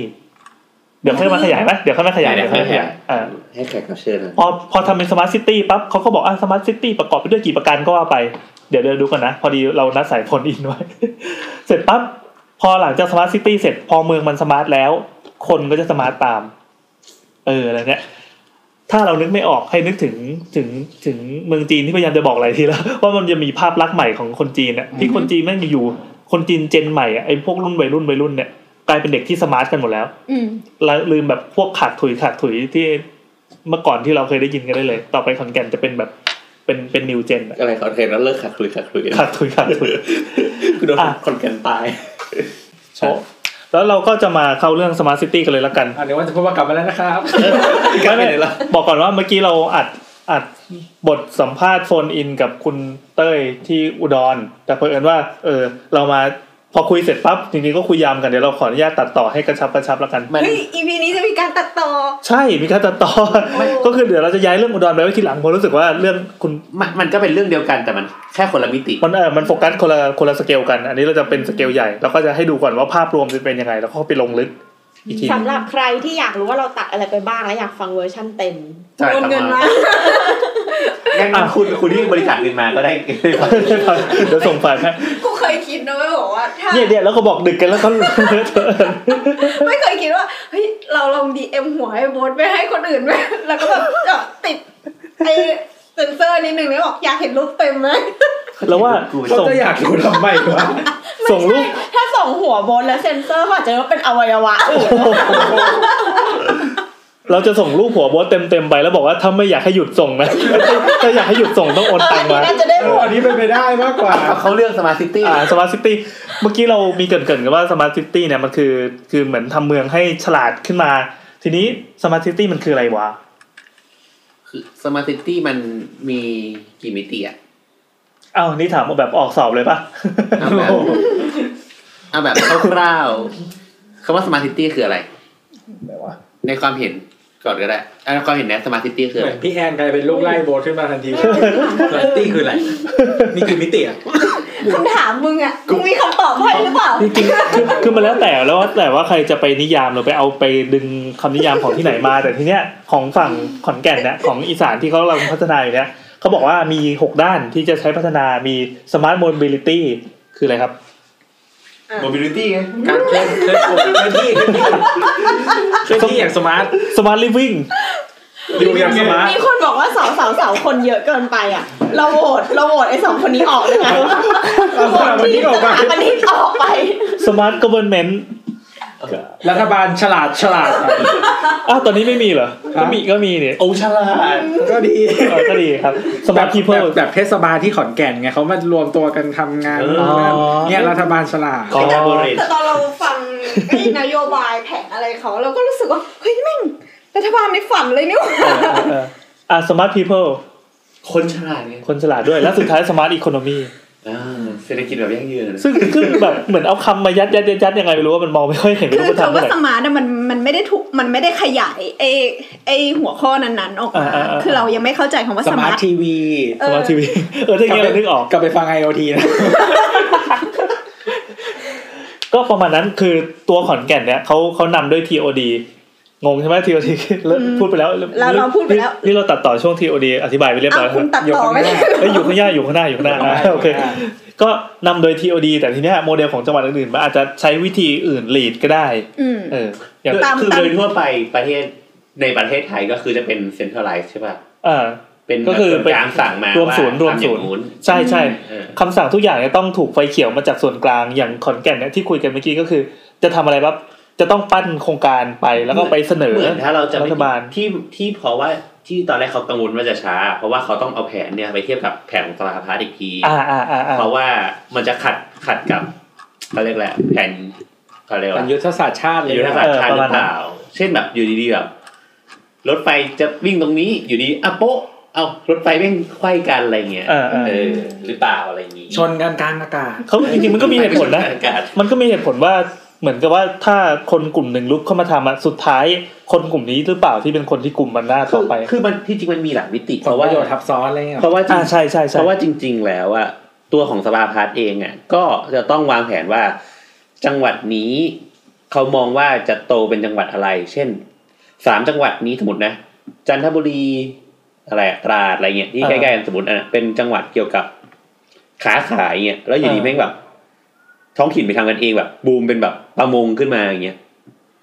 คิดออกมันก็ ไม่ จะ แต่ไม่แต่ว่าถ้าเศรษฐกิจมันดีขึ้นมันก็โอเคป่ะ ไม่ คือมันจะต้องมียุทธศาสตร์บางอย่าง เพราะว่าแผนภาพรวมมันก็ต้องมีการควบคุมบางอย่างด้วยอะ อืม แต่เรามองว่าถ้าเกิดอย่างแผนร้อยปีอ่ะมันมันอยู่ร้อย เฮ้ย เราเรามี ปี แผนร้อยปีด้วยเหรอ เอ้าเรามีสองร้อยปีด้วยนะมึง เราทำยี่สิบปีไม่ได้ร้อยปี มึงอย่าไปเบรฟ อ้าวเหรอกูเห็นเขาอยู่ยาวเลยเนี่ย อืมก็คือเหมือนกับว่าปกติเราจะใช้วิธีการวางแผนจากข้างบนลงมา ใช่ ข้างล่าง ใช่ อืม บนลงข้างล่างแต่มันจะมีสูตรอีกสูตรหนึ่งก็คือ เอาข้างล่างขึ้นไปข้างบน เคยจำได้ตัวเคยเล่าที่อเมริกาที่เขาจะกระจายปะแต่มันก็คนระบบระบบปะ ไม่หรอกคือเหมือนกับว่าหลาย ๆ ประเทศอ่ะสมมติหลาย ๆ ประเทศเนี่ย อย่างเช่น เรามีรัฐบาลรูปแบบหนึ่งที่เรียกว่า สหพันธรัฐ สหพันธรัฐอะไรอย่างเงี้ยอย่างเช่นอ่าที่เห็นชัดๆก็อเมริกา เยอรมันอ่าสวิสอ่าบราซิลอะไรอย่างเงี้ยเนาะอิน บรูซิล เออก็ เป็นไรอ่ะ ทำไมมันดีดจังวะ กูง่วงไงกูเลยต้องถึก อ่าคืออย่างอ่าเอาง่ายๆเมเมกาแล้วกันเนาะเมกาก็คือเหมือนกับว่า มันประกอบด้วยรัฐ 50 รัฐใช่ไหม คุยนึกได้ว่าลืมจดว่านาทีที่ ที่เท่าไหร่ พูดองอะไร จะถามเหมือนกัน ทำไมมัน นั่นแหละมันมี 50 รัฐใช่ไหมแล้วก็แต่แต่ละรัฐอ่ะเขาก็มีรัฐบาลของตัวเอง อ่า ซึ่งไอ้คำว่ารัฐบาลของตัวเองเนี่ย มันไม่ใช่แค่เหมือนอบจบ้านเราอะไรเงี้ย เออ มันดูแลเยอะกว่านั้นก็คือหมายถึงว่าเขามีงบประมาณของตัวเองที่ที่เก็บขึ้นมาเอง แล้วก็มีส่วนหนึ่งอ่ะต้องถูกส่งไปให้รัฐบาลกลาง อืม เขากำหนดมีกฎหมายท้องถิ่น มีสภมีรัฐสภาท้องถิ่น อะไรพวกเนี้ยก็คือที่เป็นคนออกกฎหมายออกมากำหนดได้ได้พวกแบบอย่างเช่นเอ่อภาษีภาษีที่บ้านเราเรียกแวดที่นู่นมันเรียก sales tax อย่างเช่นว่า สมมติที่ชิคาโก้หกสมมติหกจุดสองจำได้หกจุดสองเปอร์เซ็นต์อะไรเงี้ยก็คือเขาแต่ละประเทศแต่ละเมืองหรือว่าแต่ละรัฐอ่ะกำหนดตรงนี้เอง ก็คือแต่ละรัฐอ่ะมันใหญ่ขนาดมีกฎหมายเฉพาะของตัวเอง แล้วก็ระบบการจัดการทุกอย่างจบในตัวเองเสร็จปั๊บปลายทางค่อยส่งขึ้นส่วนกลางใช่ไหม ใช่ ไอ้ส่วนก เงิ ลาง น เป็น ส่ ส่ ว วน น ห คอ นึ่ ย งอ่ะ คอย คือส่วนกลางรัฐบาลกลางจริงๆอ่ะมีหน้าที่ดูแลเรื่องระหว่างรัฐ หรือว่าเรื่องระหว่างประเทศ เออเออ อ่าแล้วก็ ดู อาจ ว่า จะมี ทางอย่างคงควงอย่างเดียว ใช่คือเรื่องไหนที่มันเป็นเหมือนกับว่า เป็นเรื่องที่ต้องต้องใช้ระหว่างหลาย ๆ รัฐร่วมกันอย่างเช่นสมมติว่าวางอินฟราสตรักเจอร์บางอย่างที่มันใช้หลายรัฐ ต้องข้ามกันเอออ อ่าหรือว่าเป็นเรื่องของระดับ ความมั่นคง ภัยพิบัติความมั่นคง เออ ระหว่างประเทศทหารอะไรอย่างเงี้ย เออ เอ่อรัฐบาลกลางก็จะ อ๋ เป็นคน อ ดู ถือว่าเวลาเราดูข่าวต่างประเทศเวลาเป็นเป็นเป็นกล่าวถึงตัวรัฐบาลของอเมริกาเองอ่ะ อืม มันก็เลยมีแต่เออแบบคุยระดับโลกระดับ world class ทั้งนั้นเลย จะ ไม่ ไม่ มี มา ลง เจอปัญหาแบบยิ่ง ใช่ เดายิ่ ใช่ งเดา ใช่ คือสมมติระดับในรัฐเองอ่ะก็คือการศึกษามหาลัยโรงเรียนอะไรเงี้ยรัฐรัฐก็แต่ละรัฐก็ทำของตัวเองไป อ่า ดับเพลิงตำรวจนู่นนี่นั่นแต่ละรัฐเขาก็ทำของตัวเอง ก็ดู ไป ภาพเออดูภาพภาพเล็ก ๆ ไปอยู่ที่รัฐไปดูที่ท้องถิ่นรใช่วม ใช่ รวม ให ถึ ญ่ งการหัดแบตด้วยปะ ไอ้ใช่แวดด้วยก็บอกไปแล้วไง ใช่หรอ ไม่ฟัง ดี เออ เลย มึงเต้นไหม คืออินฟราสตรักเจอร์ทุกอย่างอ่ะเอ่อสาธารณูปโภคพื้นฐานอะไรเงี้ย แต่ละรัฐอ่ะก็จัดการกันเองของตัวเอง เงินเขาก็บริหารภายในอะไรเงี้ยนะครับก็อันนี้ก็จะเป็นภาพเดียวกันอย่างที่เยอรมันอะไรเงี้ยก็น่าจะคล้ายๆกัน อืมเยอรมัน อืมเพราะฉะนั้นเนี่ยมันก็มันจะมีข้อดีข้อเสียข้อดีอย่างหนึ่งก็คือ พอแต่ละรัฐอ่ะเขา มี มี การแข่งขัน มีการ กัน เออมันแข่งขันกันเองอย่างเช่นว่า อย่างเช่น ถ้ามีใครจำได้ช่วงก่อนหน้านี้ที่อเมซอนอ่ะเขามีบอกว่า เอ้ย ตอนเนี้ยบริษัทเราใหญ่มากละ อืม แล้วแบบคือตอนเนี้อเมซอนน่าจะเป็นบริษัทมูลค่าอันดับสองของโลก แล้วก็เหมือนกับว่าเขารู้สึกว่าเขาอยากจะหา อันดับหนึ่งคืออะไร Apple อ๋อ อ เมซอนเพิ่งแซงอัลฟาเบตไป เออ เจ้าของ Google ก็อเมซอนเนี่ยเขาบอกว่าอยากจะหาเอ่อสำนักงานใหญ่แห่งที่สองในในพื้นที่อเมริกาเหนืออะไรเงี้ยเพราะว่าที่ รถกันเนี่ย ที่เดิมอ่ะมันไม่พอละตอนตอนนี้อยู่ที่เมืองชื่อซีแอตเทิล อ่าฮะ ครับ ก็รัฐวอชิงตัน ก็ สำเนียงเลย สำเนียงเนาะถ้าเราเป็นเรา กัน ก็ แน่ สิบแอดทบ เออกลัวดีแอตเตอร์ แล้วทีนี้ไม่ทีนี้เขาก็บอกว่าเนี่ย แบบแต่ละเมืองอ่ะ ให้มาบิดแข่งกันว่าแบบใครอยากจะโฮสต์ เอาบิดแข่งกันโอ้โห โอ้ย โอ้ย มีการว่าแบบใครอยากจะแบบเป็นที่ที่ตั้งของอันนี้เอ่อ แล้วมันเป็นอะไรมันนั่งกันประจำที่ไม่ได้ ยืนกันหมดเลยคน แล้ว ดี ทีเนี้ยสิ่งที่มันเห็นได้ชัดอะก็คือเหมือนว่าแต่ละเมืองอะเขาก็จะสามารถแบบกำหนดนโยบายบางอย่างที่เป็นเรื่องกฎหมาย เออ มาได้อย่างเช่นว่าเฮ้ยถ้ามานะ เดี๋ยวเราลดภาษีนู่นนี่นั่นให้ เดี๋ยวเราทำอย่างนู้นอย่างนี้อะไรเงี้ยเขามีอำนาจในการทำพวกนี้แล้วมันก็มันเป็นการแข่งขันระหว่างกันอ่ะ คือเพราะว่าเมืองอย่างเช่นเขาบอกว่าเอ้ยเราเก็บภาษีอเมซอนน้อยลงใช่ไหมแต่ว่าเราคิดว่าเนี่ยพออเมซอนมาสร้างคนเป็นสร้างงานให้เป็นหมื่นๆตำแหน่งเลย แล้วมันไม่ ค ใช่ น งาน ก็ ธรรมจะมา ดา มันเป็นงานที่แบบ high value อ่ะ คือจ่ายตังค์เยอะนู่นนี่นั่น แล้วยังไม่พอมันสร้างให้ธุรกิจท้องถิ่นรอบๆอ่ะที่ต้องมาซัพพอร์ตกลุ่มคนใหญ่กลุ่มเนี้ยทั้งแบบเอ่ออสังหาริมทรัพย์ อาหารนู่นนี่นั่นอะไรเงี้ยการช้อปปิ้งนู่นนี่นั่นที่มันเกิดขึ้นรอบบริเวณที่คนของอเมซอนมาอยู่ เรามองว่าในระยะยาวอะทรัพยากรมนุษย์ในเมืองมันก็จะยาวแบบ มันจะใช่ มันจะดีด้วย เพราะว่า ใช่ เหมือนคุณก็ชวนคนแบบที่แบบ ฉลาดฉลาดอ่ะ คน มาอยู่ คน ใน นั้นก็ เมือ ไม่ ง ได้มาคนเดียวก็จะพาลูกเมีย ครอบครัวมาด้วย พญติเอ อื อ มมันก็จะยกระดับคุณภาพของรัฐนั้นๆนะ ใช่ก็ก็เนี่ยแหละมันเป็นผลของการแข่งขันกัน อืม เออเออ ถ้าที่ผูกขาดอ่ะ หืม ถ้าประเทศไหนผูกขาด มันไม่ใช่ อะไร ไม่ใช่เรื่อง นี้ไม่แต่ว่าข้อเสียก็มีอย่างเช่นเหมือนกับว่าเอ่อพอแต่ละพื้นที่อะเขาพยายามบริหารเงินของตัวเองใช่ไหมมันก็อาจจะมีการขัดแย้งกัน อย่างเช่นว่าเออเขาเรียกว่าอะไรพอเราแข่งขันกันมันก็มีคนคนได้ประโยชน์คนเสียประโยชน์เป็นเป็นธรรมดาอยู่แล้วอะไรเงี้ย เออก็อย่างเช่นเหมือนอย่างประเทศไทยเองอ่ะเพราะเราเป็นระบบที่เรียกว่า unitary system ก็คือเหมือนกับว่าเราเป็นรัฐเดียวหนึ่งรัฐ ใช่ไหมมิลิเตอรี่ซิสเต็มเนี่ย unitary system ก็ คือเราเป็น สบายนะ เราเป็นรัฐเดียวหนึ่งอยู่ในผ้าเหลืองแล้วคำว่าปลอดคิดว่าปลอดภัย เอ้ย เราเป็นรัฐเดียวหนึ่งร้านเราก็พยายามบริหารอย่างเช่น เราก็พยายามได้งบประมาณมาเราก็พยายามเกลี่ยใช่ไหม อืม คือไอเดลี่อ่ะก็คือในอุดมคติเนี่ยก็อย่างเช่น เราเอาเงินก้อนใหญ่มาพัฒนาเมืองที่อาจจะตกเจริญน้อยกว่าที่อื่น เพื่อให้เขาแบบเจริญขึ้นมาทัดเทียมกัน หรือว่ากระจายไปนู่นนี่นั่นอะไรอย่างเงี้ยอันนี้ก็คือภาพในอุดมคติที่อยากได้ อืมแต่อ่ะทุกวันเนี่ย ก็อย่างที่เราเกริ่นไปตอนแรก อะก็คือจริงๆเงิน มัน มันลงกระจุก ลงในกรุงเทพค่อนข้างเยอะอะไรเงี้ย แม้แต่จังหวัดที่เขาเขาเรียกว่าอะไรอะ GDP per capita สูงสุดในประเทศอะอย่างระยองอะยังได้งบไม่เยอะเลย อืม อืมขนาดเขาสร้างเงินให้ประเทศแบบเยอะขนาดนั้น เรามองว่านโยบายมันแมสอะแต่ว่ามันไม่สามารถเข้ากับทุกที่ด้วย อะไรคือนโยบายแมสวะ คือคือแบบสมมติว่านโยบายมันมากลางๆอะแต่ว่ามันไม่สามารถซัพพอร์ตกับปัญหาของแต่ละพื้นที่ได้หมดอะ เอ๊ะอย่างเงี้ย ไอตัวอย่างอบจเนี่ย มันก็ไปเขาเรียกอะไรการบริหารมันซ้อนทับกับเทศบาลถูกไหม ไม่สอนดีเทศบาล ไม่สอน มันเล็กเล็กกว่า เล็กกว่า ก็อบจมันครอบคลุมทั้งจังหวัดเขาก็ชื่อก็บอกองค์การบ อ ริ บ หาร จ ส่วนจังห อ วัด บต ที่ไหนที่มีอบตจะไม่มีเทศบาลจะไม่สอนกัน อ๋อเหรออืม กระดาษสักหน้ามันหัวไหม เอ๊ะ อ่าไม่คืออย่างสมมติว่าพอเอ่อพื้นที่ตำบลอะไรอย่างเงี้ยมันใหญ่ประมาณใหญ่ในที่นี้คือประชากรถึง จริงๆ ข้อกำหนดเทศบาลมันจะมีบอกว่าแบบเอ่อประชากรเท่านี้จะเป็นเอ่อเทศบาลเมืองจำจำจำนวนเท่านี้เป็นประชาเอ่อเทศบาลนครอะไรอย่างเงี้ยก็ยกเว้นมันจะมีเทศบาลหนึ่งของทุกจังหวัดอะที่จะเป็นเทศบาลเมืองอยู่ เทศบาล คือเทศบาลที่อยู่ตรงกลาง เมืองเออ ในอำเภอเมืองของทุกจังหวัดอ่ะจะเป็นเทศบาลเมืองโดยอัตโนมัติ แต่ว่าที่อื่นเนี่ยมันก็จะเป็นแบบเริ่มจากเทศบาลตำบลเทศบาลเมืองแล้วก็เทศบาลนครทีเนี้ยถ้าไม่มีเทศบาลมันก็จะมีหน่วยงานหนึ่งที่เรียกว่าอบตดูแลอยู่ เออเออเมื่อกี้ก็ โอเคอย่างเงี้ยก็ก็กลับมาว่าพอมันไงนะมันก็คือการ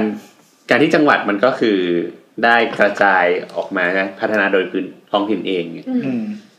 มันมันอย่างเงี้ยมันก็ส่งผล เข้าใจว่า ไอเขาเรียกอะคลื่นละลอกเนี่ย อืม ที่ขอนแก่นสร้างขึ้นมาเนี่ยมันก็ส่งผลไปกับจังหวัดอื่น ใช่ไหมเท่าที่ได้ยินก็คือมีภูเก็ตกับเชียงใหม่แบบที่เริ่ม ใช่ เริ่ม ใช่ ขยับขยับไปบ้าง แล้วก็ยังมีในอีสานก็มีอย่างที่เราเอ่ออุดรอุบลโคราชอะไรเงี้ย แต่แต่ว่าในระดับของการทำอินฟานี่ก็คือมีแค่ ตอนนี้ที่มันเห็นเริ่มเห็นแล้วก็คืออย่างเช่นเชียงใหม่กับเอ่อ ภูเก็ต ภู ภู เก็ต เก็ตที่มีระบบทรานสิตเซตอัพขึ้นมาหมืนกัน คือเขามีภูเก็ตมีสนามบินระหว่างประเทศ เออ โดยที่ไม่ต้องมา international ไทยเอ้ยที่กรุที่ง กรุง เท เทพ พ เอ้ยเชียงรายก็มี ไปไหนวะ เชียงรายก็อินเตอร์เนชั่นแนลเว้ยเอ้ย คุณหนิง เอ จิ๋ง อ หง เจ๊ก ต้องขิงกัน เอ้ย เยอะ เมื่อ เรื่อง กี้เหแบบเนี้ยยียดแล้วอะไม่ได้เหยียดนะโบทเล่นก่อน เออขิงกันทำไมสิงห์บุรียังไม่มีสนามบินเลย มีสนามบินจังหวัดหาย โลตัสยังไม่มีเลย เออเออสอดสอดก็มันก็มี มันมันจะมีจังหวัดอื่น ๆ ที่เหมือนกับเห็นโมเดลเนี้ยแล้วก็เอาไปพัฒนาที่จังหวัดตัวเองบ้าง ก็เท่าที่เห็นนะมี 12 เมืองนำร่องสมาร์ทซิตี้เขาก็มีมีข่าวลองไปหาอ่านแล้วแล้วกัน มันจะเป็นแบบเชียงใหม่พัฒนาเมือง สุโขทัยพัฒนาเมืองระยองพัฒนาเมืองอุดร แล้วก็มีระเบียงเศรษฐกิจมีปากมีพิษณุโลกอะไรก็ว่าไปที่เจ๋งก็ ไม่มีอยุธยาเหรอ เดี๋ยวนะที่เจ๋งก็คือมีกรุงเทพพัฒนาเมืองเว้ย เฮ้ย อ่าเจ๋งว่า กรุงเทพยังมี พัฒนาเมือง อ้าวมีมีกรุงเทพเราควรจะพัฒนาได้เยอะๆเลย ใช่ โดย น้ำไม่ท่องน้ำ ที่ ท่วม โดยที่ไม่ต้องไป ไม่ต้อง พึ่ ยุ่ ง งกับ พึ่ ใค ง ร ตัวรัฐบาลกลาง อืม เออย าก คือเหมือนเหมือนเราถึงเวลาก็จับมือมีสมองมีมีคนมีคน แต่จ เข้า ริง ชา ๆกรุง ก่อน เทพน่าจะแบบถ้าจะทำจริง ๆ นี่ก็ก็หมากยถึ รุ ง ง ว่า เทพจริงๆมันเหมือนบ้านที่ต่อเติมเละเทะแล้วเราต้องการรีโนเวทอ่ะ อืม ถ้าทำเนี่ยเราว่ายาก อาจจะเหนื่อย เออย ากยากสุด ก็ อะ สนใจเหมือนกันว่ากรุงเทพพัฒนาเมืองเขาจะทำอะไร อาจจะลอกท่อก่อน ทำไมเขาเคยได้ยินว่า e r e y r น่ะ อะไร อะไรวะ อีวาอานี่คืออะไร อ่ะอีอัน n อันอุปอ่ะ อ่า อ๋อ อ๋อ เขาจะเข้าไปพัฒนาอยุธยา อ๋อ อ๋อ ไม่เคยได้ เรื่ ยิ อง นว่ะ การท่องเที่ยวแล้วก็ ไอ้อู้ ทำ เหมือนให้แบ กัน บ หลาย ๆ ด้านการการศึกษาพัฒนาชุมชนอะไรอย่างเงี้ย แต่ในสิบสองเมืองไม่เห็นมีเลย อาจจะยังไม่เป็นรูปธรร เรา ม ว่านะ พูดไม่ได้ว่ะ เราว่านะเป็น เออ เพราะว่ามันมันมีเขตดูแลที่แบบเป็นพื้นที่ราชการเยอะด้วยหรือเปล่าอยุธยา ไม่รู้ อันนี้เราไม่รู้นะไม่อยู่ในไม่อยู่ใน ใครใครรู้ก็ทวิตมาบอกเลย เอาเป็นว่าคือเมืองไหนก็ตามที่มันจะกระโดดมาเป็นเวอร์ชันเวอร์ชันพัฒนาเมือง เวอร์ชันเมืองรุ่นใหม่เนี่ยมันจะต้องมีมีมีตังก่อน ก็เมื่อกี้อย่างที่บอกไล่ไปทีละจุดแล้วว่าเอ่อตัวโมเดลมันคือมีเงินมีคนที่แบบวิ่งเป็นหัวหอก เสร็จปั๊บมีคลังสมองมีติงแทงเนาะคืออาจจะเป็นสถาบันสถาบันที่เข้ามาเกี่ยวข้องกับการจัดการว่าเฮ้ยเราจะต้องทำยังไงดีถ้ายิ่งทำเป็นสูตร TOD ก็คือนำโดยด้วยระบบการขนส่งอะเออ วางผังเมือง วางผังเมืองเสร็จปั๊บเอารถไฟฟ้าจะต้องเอ่อรถไฟฟ้าหรือรถรางเบาหรือระบบขนส่งสมาร์ท เป็น บัส ตัว หรื เชื่อม เป็นจักรยานหรือเป็นอะไรแล้วแต่จะเชื่อมกันยังไง สวัสดี เสร็จปั๊บ ค่ะ ต่อจากนั้นจะโตมาเป็นยังไง แล้วคนมันจะคนมันจะโตตามเออ อืม อ๋ออ่ะอ่ะมันมีเรื่องที่แนทพูดเมื่อกี้ ยังไงครับ ก็เป็นข่าวนะครับของเซ็นทรัลกรุ๊ป อ้าวอุตสาห์เซนเซอร์ อ้าวก็อันนี้อ่านข่าวแล้วไง อ่ะอ่าน นเป็นข่าว เอ็นอันเอ็นอันเลย e r e y ก็คือเหมือนเขาว่ามีโครงการที่จะใช้เขาบอกว่าแปลงอยุธยาเป็นเกียวโต อ่า เย้ เฮ้ย เฮ้ยเราต้องใส่สบายไปแล้วเว้ย อ่าคือคือตอนเนี้ยที่ที่ที่เป็นข่าวมาคุณคุณทศเจรทิวซีโอของเซ็นทรัลกรุ๊ปก็คือเขาพูดถึงสองเมือง เออ ก็คืออยุธยากับแม่สอด แม่สอด เออ ที่จังหวัดตาก เออเออ ก็คือแม่สอดอะเขาบอกว่าอยากทำเป็นเหมือนเทรดดิ้งซิตี้แล้วทุกทุกวันนี้แม่สอดมันเป็นเมืองที่เมืองชายแดนแล้วก็มีการค้ากับต่างประเทศอยู่แล้วคือพม่า เออ ก็เขาก็จะเหมือนอาจจะเพิ่มพวกอินฟราสตรักเจอร์อะไรเข้ามาช่วยอะไรเงี้ย ครับ ส่วนอยุธยาเนี่ยเขาก็บอกว่าจะพัฒนาได้หลายด้านตั้งแต่เอ่อบูรณะพวกโบราณสถาน ให้มันดีให้มันดีขึ้นการเข้าถึงนู่นนนั่น แล้วก็มันแน่นอนว่ามันส่งเสริมเรื่องการท่องเที่ยว อืม อะไรเงี้ย เป็นเมืองเที่ยวด้วย ใช่แล้วเขาก็บอกว่าเนี่ยตอนนี้ทุกวันนี้คนในอยุธยามีรายได้อยู่ประมาณต่อปี1นึ่งแสนเจ็ดหมื่นบาท เดือนละหมื่นสี่พันหนึ่งร้อยหกสิบหกบาท อืม แต่ว่าคนที่เกียวโตมีรายได้ต่อปีประมาณปีละหนึ่งจุดหนึ่งล้านบาท ก็อยากจะเหมือนเข้าไปเทียบเทียบอะไรเงี้ย อ๋อ อืม เกียวโตโมเดล ใช่ ก็เขาบอกว่าเนี่ยการลงทุนของเขาเนี่ยเขาเขามีเขาจัดตั้งกลุ่มทำงานขึ้นมาชื่อ D7 โดยการเริ่มทำละครบุกเพสันนิวาสเรื่องแรก นี่แหละแล้วก็ตาม ใช่ป่าวะ โมเดลที่ออกมาเนี่ยเขาบอกว่าลงทุนไปหนึ่งครั้งอ่ะ เอ จะ อ ต้องเพิ่มรายได้ให้คนอยุธยาสามเท่า โอ้ เออก็คือในระมิดอยุธยา 12 ด้ามคือบูรณะโบราณส ฟัง ถา คนนี้ น รู้สึกแบบฟูดีนะ เออแล้วไงนะ ในระมิดเอ่อบูรณะโบราณสถาน ใช้แสงสียามค่ำคืนเพื่อขยายเวลาการท่องเที่ยวต่อวันให้ยาวออกไปก็คือ โคตรโคตรขายของเลยอ่ะ เอ่อปกติมันเที่ยวได้เฉพาะตอนกลางวันใช่ไหม ที่เป็นนักธุรกิจ เราเพิ่มเพิ่มเวลาให้มันใช้ได้เพิ่มอีก ซึ่งจริงๆมันวิวต่างจากกลางวันด้วย เออ เพราะฉะนั้นน่ะคนมันมาดู ผี ซ้ำได้ วย เอ เอ อ อ มีแม่การะเกดอะไรนี่ เออ แล้วก็ ออกแบบพื้นที่หรือ landscape เนี่ยปลูกต้นไม้เพื่อความร่มรื่น จัดให้มีเส้นทางขี่จักรยานรอบเมือง อ่า จัดให้มีการสัญจรเพื่อการท่องเที่ยวทางน้ำ อ๋อ มีรถรางรอบเมือง จัดโซนนิ่งของสถานที่พักและโฮมสเตย์จัดให้มีจุดแวะพักเพื่อความรู้ด้านประวัติศาสตร์ จัดกิจกรรมการแสดงระดับโลกและเทศกาลต่างๆ เป็นรายวันและรายเดือนและรายปี ดูทั้งหมดเขาเน้นโฟกัสเรื่องอุตสาหกรรมการท่องเที่ยวเลย ก็น่าจะเป็นจุดแข็งของอยุธ จุด ยา แข็งอยุธ ที่ ยาอยู่แล้ว ที่อาจจะยังไม่ดึงดึงมาใช้ได้เขาก็อาจจะคิดว่ายังไม่เต็มประสิทธิ อ๋อ ภาพ อ่ะอ่ะ แต่ทุกวันนี้ก็เต็มหรอ จัดให้มีมาตรการดูแลรักษาความปลอดภัยในจังหวัด ไม่มีมาตรฐาน บูรณะพิพิธภัณฑ์สถานแห่งชาติจันทร์เกษม ขึ้นไปสู่การเป็นพิพิธภัณฑ์ระดับโลก จัดให้มีการบริหารจัดการเครือข่ายคมนาคมจากกรุงเทพและจังหวัดอื่นๆ เข้าสู่จังหวัดอยุธยาอืม อืม ก็คือรวมทั้งระบบรถชาร์เตอร์บัส เรือโดยสารรถตู้รถไฟ แล้วก็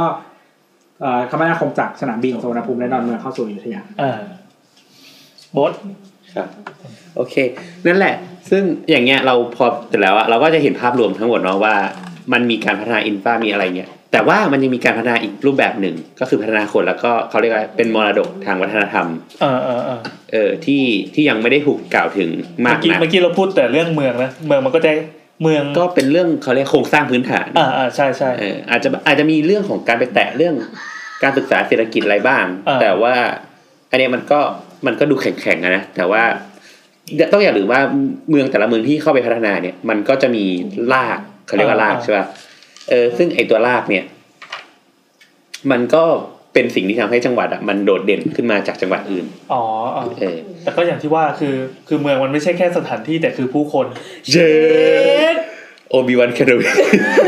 ไม่ใช่ ไม่ใช่ไม่ใช่ จับไว้เนี่ยโตเว้ยโตไอ้โต โกรธโกรธโกรธ เออนั่นแหละ ซึ่งเดี๋ยวเราอ่ะ จะมา จะ โฟกัสมาคุยกันกับ จะมาคุยเรื่องนี้ ที่ ซึ่งจะมีคนที่เราจะโฟนอินเนี่ยเขา อ่า ทำเรื่องเกี่ยวกับ คน คนแล้วก็การพัฒนาเขาเรียกแหละไร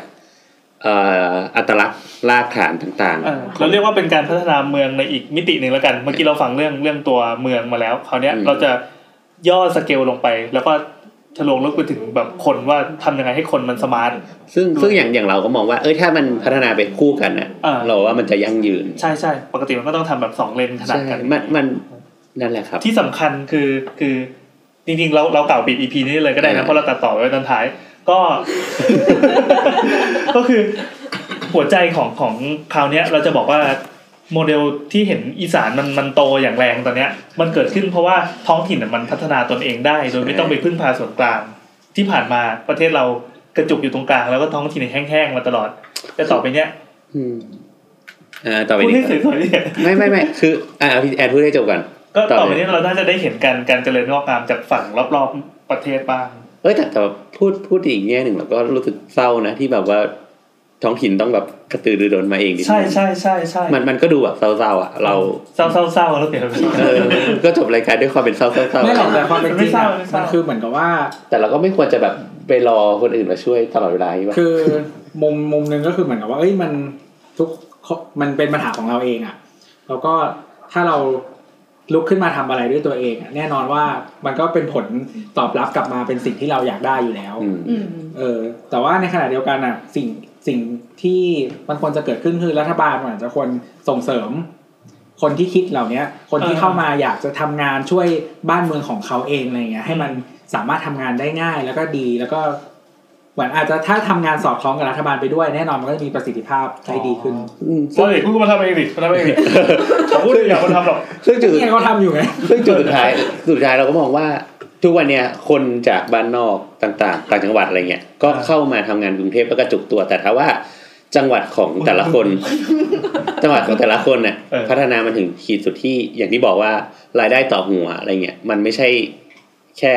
อ่ะสมมติอย่างตัวบอกว่าอยุธยาหมื่นสี่ใช่ป่ะ อ่า หมื่นสี่เนี่ยผ่อนรถก็หมดแล้วเนี่ยเดือนหนึ่ง อืม เออ เออถ้ามันแบบรายได้ต่อหัวมันโตขึ้นคนกลับไปพัฒนาบ้านมันก็เราว่าอนะคนมันก็คงจะสดใสกว่านี้ ก็หวังหน่วยงานย่อยๆท้องถิ่น หรือว่าคนในท้องถิ่นจะแบบลุกขึ้นมาทำอะไรอย่างเงี้ยบ้าง คิดว่าเดี๋ยวพอเราโตขึ้นเราน่าจะเห็นอะไรแบบนี้ เออ โตเป็นไห แต่ น ไม่ใช่เราแต่ไม่ใช่เรา เออ นั่นแหละครับ ซึ่งอีพีนี้ก็ขอจบล เริ่ ง ม เพียง จาก แค่ เพิ่ นี้ มออโตโนมีให้รัฐบาลทำที โอเค เดี๋ยวเราจบด้วยอุดรนะ เออนั่นแหละครับ เย่ เย่ เฮ้ย มันไม่มีอีไอ้นี่ช่วงตอบคำถาม เดี๋ยวไป หน้านะสำหรับตอ เรา น จะ นี้ก็ ทำ EP สวัส เว้ ดี น ครับ EP อะไร สวัส คน ดี รับผิดชอบ บอกว่าสวัสดีสิวะ สวัสดีครับ สวัสดีครับ สวัสดีครับ สวัสดีครับสวัสดีครับ อ่ะโอเค เดี๋ยวเราจะคุยกับคุยกับใครดีวะ คุณปองพล เคุณปองพลนะครับ คุณปองพลเออเขาอยู่อุดรคือเราจะบอกว่าตัวขอนแก่นอ่ะมันไม่ได้จบแค่ขอนแก่น พอรู้ว่าเขาทำโป๊ะปะโป๊ะปะเสร็จปั๊บมันเวิร์กก็มีจังหวัดอื่นๆเว้ยทำมั่งคือทำเสร็จปั๊บเขาก็ขอแรงขอสมองขออะไรไปช่วย เอาเป็นเอาขอนแก่นโมเดลเนี่ยไปขยายเป็นจังหวัดอื่นๆโมเดล โดยโดยที่เขาเขาเขาเอายกไปทั้งดุนหรือยังไง ไม่ไม่เขาก็ต้องไปประยุกต์ไปอัดแอปใช้กับแต่ละที่ มันก็เป็นเหมือนเหมือนแนวคิดแล้วก็แรงส่ง ใช่ใช่ อะไรอย่างเงี้ย อย่างที่บอกว่าแต่ละจังหวัดอะปัจจัยมันไม่เหมือนกันอย่างขอนแก่นอะลักษณะเมืองเป็นอย่างนี้ปัญหาคืออย่างนี้เราจะแก้ด้วยอย่างนี้หรือว่าเราแก้ด้วยแรงแรงแรงแรงแรงขับอะไรบางอย่างก็ได้อ่ะเดี๋ยวเราลองคุยกับคุณปอง ปองพลนะครับ วันนี้เรามีสายโฟนอินนะครับ สายแรกนะครับ ฮัลโหล สวัสดีครับ สวัสดีครับ อันนี้อ่าอันนี้เอาเลยเหรอ สวัสดีครับนี่ เอ่อ คือรายการสาวสาวสาวนะครับ เป็นพอดแคสต์ เอาเอาเอาอย่างนี้เลยใช่ไหม เออเอางี้เลย เดี๋ยวแนะแนะนำนิดนึงทำไมทำไมเมื่อกี้ผมจึงพูดเบื้องหลังคุณปองคนว่ามัน ก็คือจริงๆเต้ยเนี่ยเต้ยเป็นเพื่อนผมที่เรียนมาด้วยกัน วันนี้เราคุยกันเรื่องเรื่องเรื่องขอนแก่นโมเดล แล้วก็น่าจะเป็นจังหวัดอื่นๆโมเดลด้วย ก็เลยอยากจะรู้เกี่ยวกับเกี่ยวกับความเคลื่อนไหวว่า ตอนเนี้ยมันเกิดอะไรขึ้นบ้าง เออเดี๋ยวก่อนก่อนอื่นก่อนอื่น ช่วยแนะนำตัวนิดนึงครับว่าว่าเต้ยเป็นใคร อ่าชื่อชื่อเตอร์โอ้โหไม่เรียกคุณปองพลเลยนะแนะนำตัวเป็นชื่อจริงแล้วกันนะฮะชื่อปองพลยุทธรัตน์ครับ ครับปองพ ชื่ ล อเล่นชื่อเต้ยครับ ครับ เป็นคนอุดรโดยกำเนิดครับจบอุดรพิษครับ แล้วก็ไปเรียนสถาปัตย์ครับศิลปากร ครับ เลขที่ติดกับไอแอนครับ ครับ แล้วก็เอ่อใช้ชีวิตอยู่กรุงเทพได้ได้สักพักหนึ่งหลังจากเรียนจบครับ ได้เมียได้อะไรเรียบร้อย แล้วก็ย้ายสัมมโนครัว ได้ กลับ เมีย มา เรีบอย ยู่ร้อย ที่บ้าน อืม อืม ครับจะมามาอยู่กลับมาอยู่ดอนได้สักประมาณหกปีละ อืม ครับ เริ่มพูดอีสานได้ยังครับ เริ่มขอก็เอ่อได้นิดหน่อยฮะนิด หน่อย แล้วแล้วอันนั้นตอนนี้คือไปอุดรทำงานทำการเกี่ยวอะไรบ้าง เออจริงๆเล่าตั้งแต่สมัยเรียนเลยดีกว่าเนาะเป็นแบบ อืม ตอนเรียนตอนเรียนก็คือเรียนสถาปัตย์เออเรียนสถาปัตย์แล้วก็ อ่ะต้องเป็นสถาปนิกปะ เออใช่ก็ก็ก็ที่ที่บ้านไม่มีใครเป็นสถาปนิกในตระกูลไม่มีใครเป็นสถาปนิกเลย อืม เออแต่ว่าที่บ้านเนี่ยทำทำรับเหมาก่อสร้างเออตอนนั้น คราวนี้ตอนที่ตอนที่ยังเรียนมัธยมอยู่ ก็เหมือนกับเหมือนกับจะมีสกิลในการวาดรูปได้อะไรประมาณนี้เนาะครูแนะแนวเลยบอกว่าถ้าเองวาดรูปได้เองต้องไปเรียนสถาปัตย์ อืม เออนี่คือคำแนะแนวคำแนะนำจากครูแนะแนวตอนนั้น โอ้ตายละ ประเทศไทย เมื่อกี้บอกชื่อโรงเรียนแล้วด้วยใช่ป่ะเราจะได้ไม่ด่า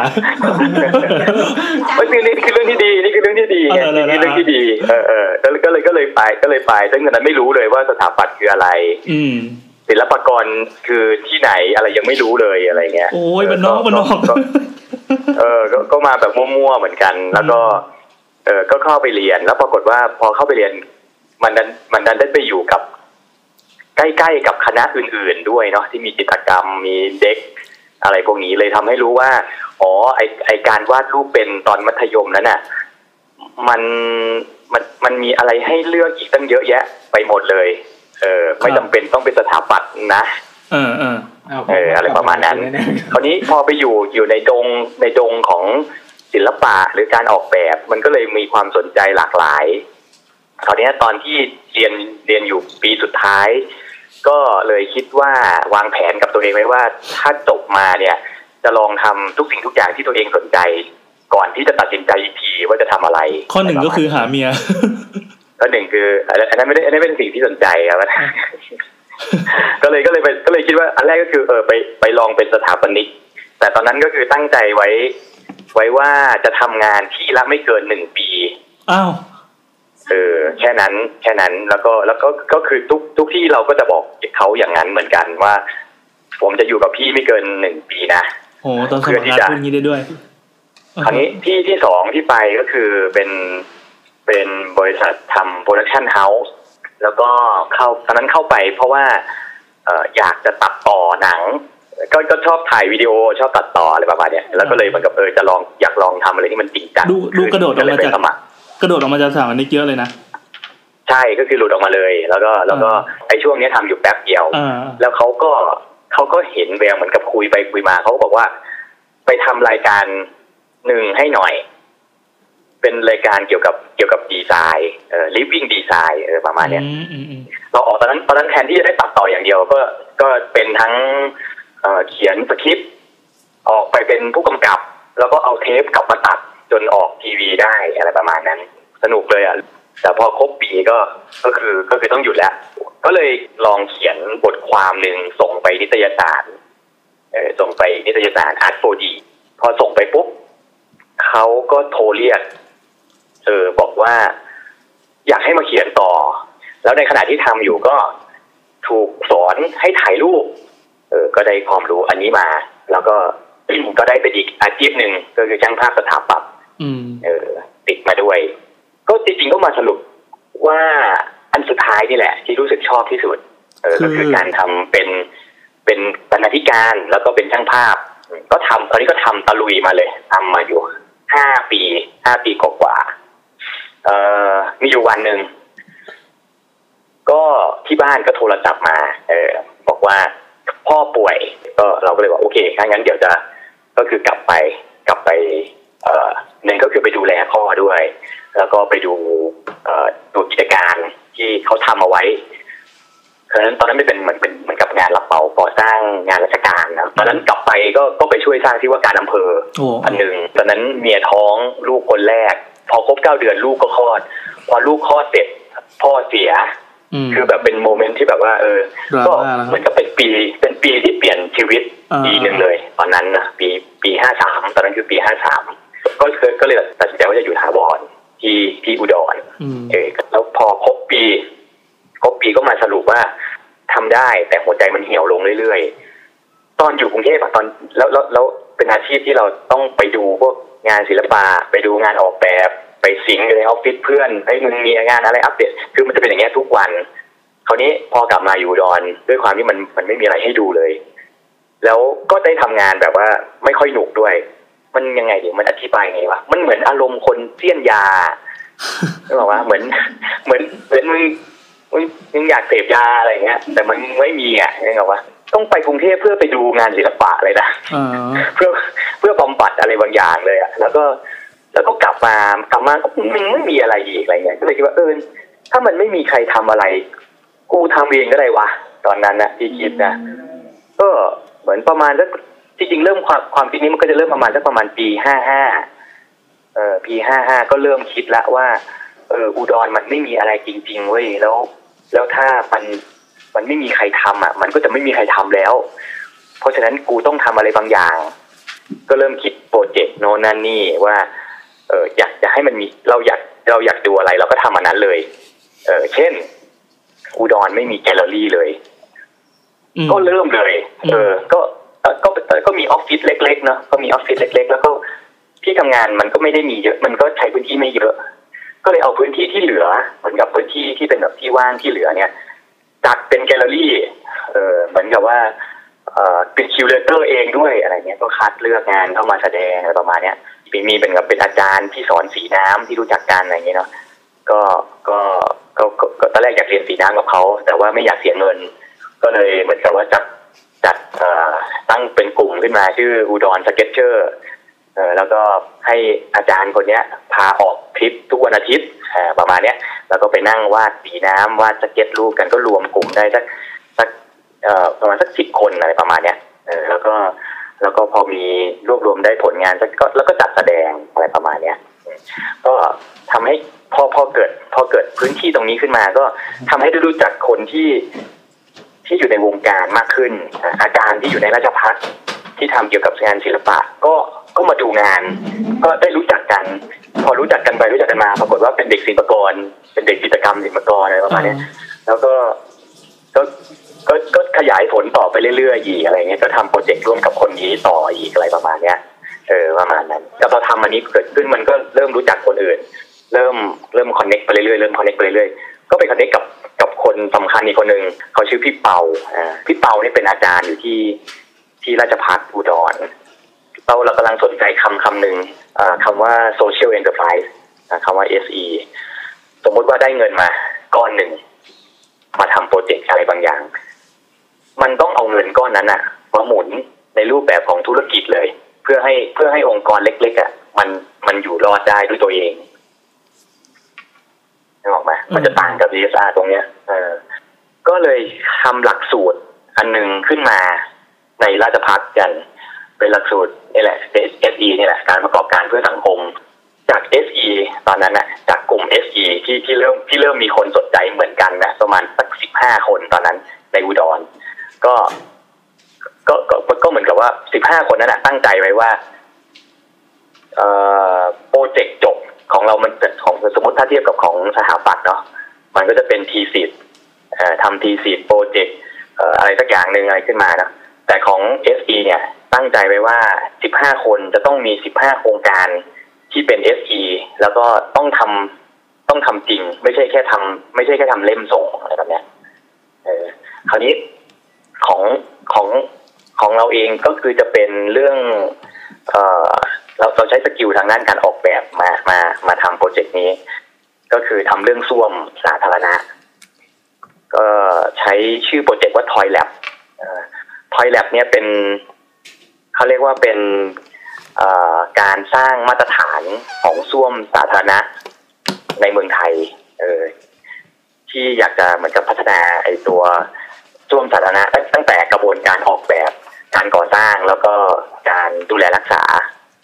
เออประมาณเนี้ย ซึ่งก็ตอนนี้ตอนนี้ก็ได้เริ่มเริ่มลงลงมือทำละในพื้นที่จริง ในเอ่อเขาเรียกว่าเป็นเป็นคอมมิชชั่นมอหนึ่งในอุดรเออแล้วไงต่อดีวะตอนนี้มันมาถึงปัจจุบันแล้วนะ ทีนี้ ทีนี้ก็เลยอยากรู้ว่า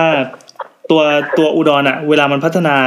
มันพัฒนาเมืองขึ้นมาเนี่ย เราไปดูโมเดลของขอนแก่นหรือว่ามันเกิดขึ้นพร้อมกันหรือว่ายังไง ตอนนี้มันเหมือนเหมือนอีสานมันกำลังบูมมากเลยนะตอนนี้ อ่า รู้ อ่า ไม่รู้รู้สึกเหมือนกันหรือเปล่านะไม่รู้รู้สึก อ่า เหมือนกันหรือเปล่าแต่ว่าเออจริงๆคนอีสานเองก็รู้สึกเหมือนกันว่าเออทำไมช่วงนี้มันบูมวะ มันเกิดขึ้นจากอะไร สึมันคึก อะ คักรู้สึกมันคึกคักเหลือเกินอะไรเงี้ย เกิดขึ้นจากคน ก็ คนประเภทนี้หลาย ๆ คนที่กระโดดกลับมาสู่กลับมาบ้านหรือเปล่า อืมจริงๆจริงๆยังไม่เคยมองในภาพรวมนะว่าทำไมอีสานมันถึงอยู่ดีก็บูมขึ้นมา แต่ว่าถ้าเจาะเข้าไปในแต่ละจังหวัด อย่างเงี้ย โอเค อันนี้ก็ต้องต้องยอมรับเลยว่าขอนแก่นนะเขาเขาเขาทำเรื่องเขาทำมานานแล้วด้วยเขาทำมาประมาณแปดปีละ อ่าอ่า เอ่อที่เขาเริ่มต้นทำกันเนาะเขาเขาที่เริ่มต้นเถียงกันนะแล้วก็เพิ่งจะได้จดเมื่อเร็วๆนี้เองเออแล้วเขาแล้วก็ของขอนแก่นก็เลยเหมือนกับว่า มันไปได้เลยว่าเขาคิดมาตั้งนานแล้วเขาคิดมาแปดปีแล้ว อื เนอะ มอืมอืม เอ่อส่วนของอุดรเองจริงๆแล้ว ถ้า ถ้าจะให้ลองมองดูเนาะอุดรเนี่ยเหมือนกับเพิ่งเพิ่งจะเริ่มขยับได้สักประมาณสองปี อืม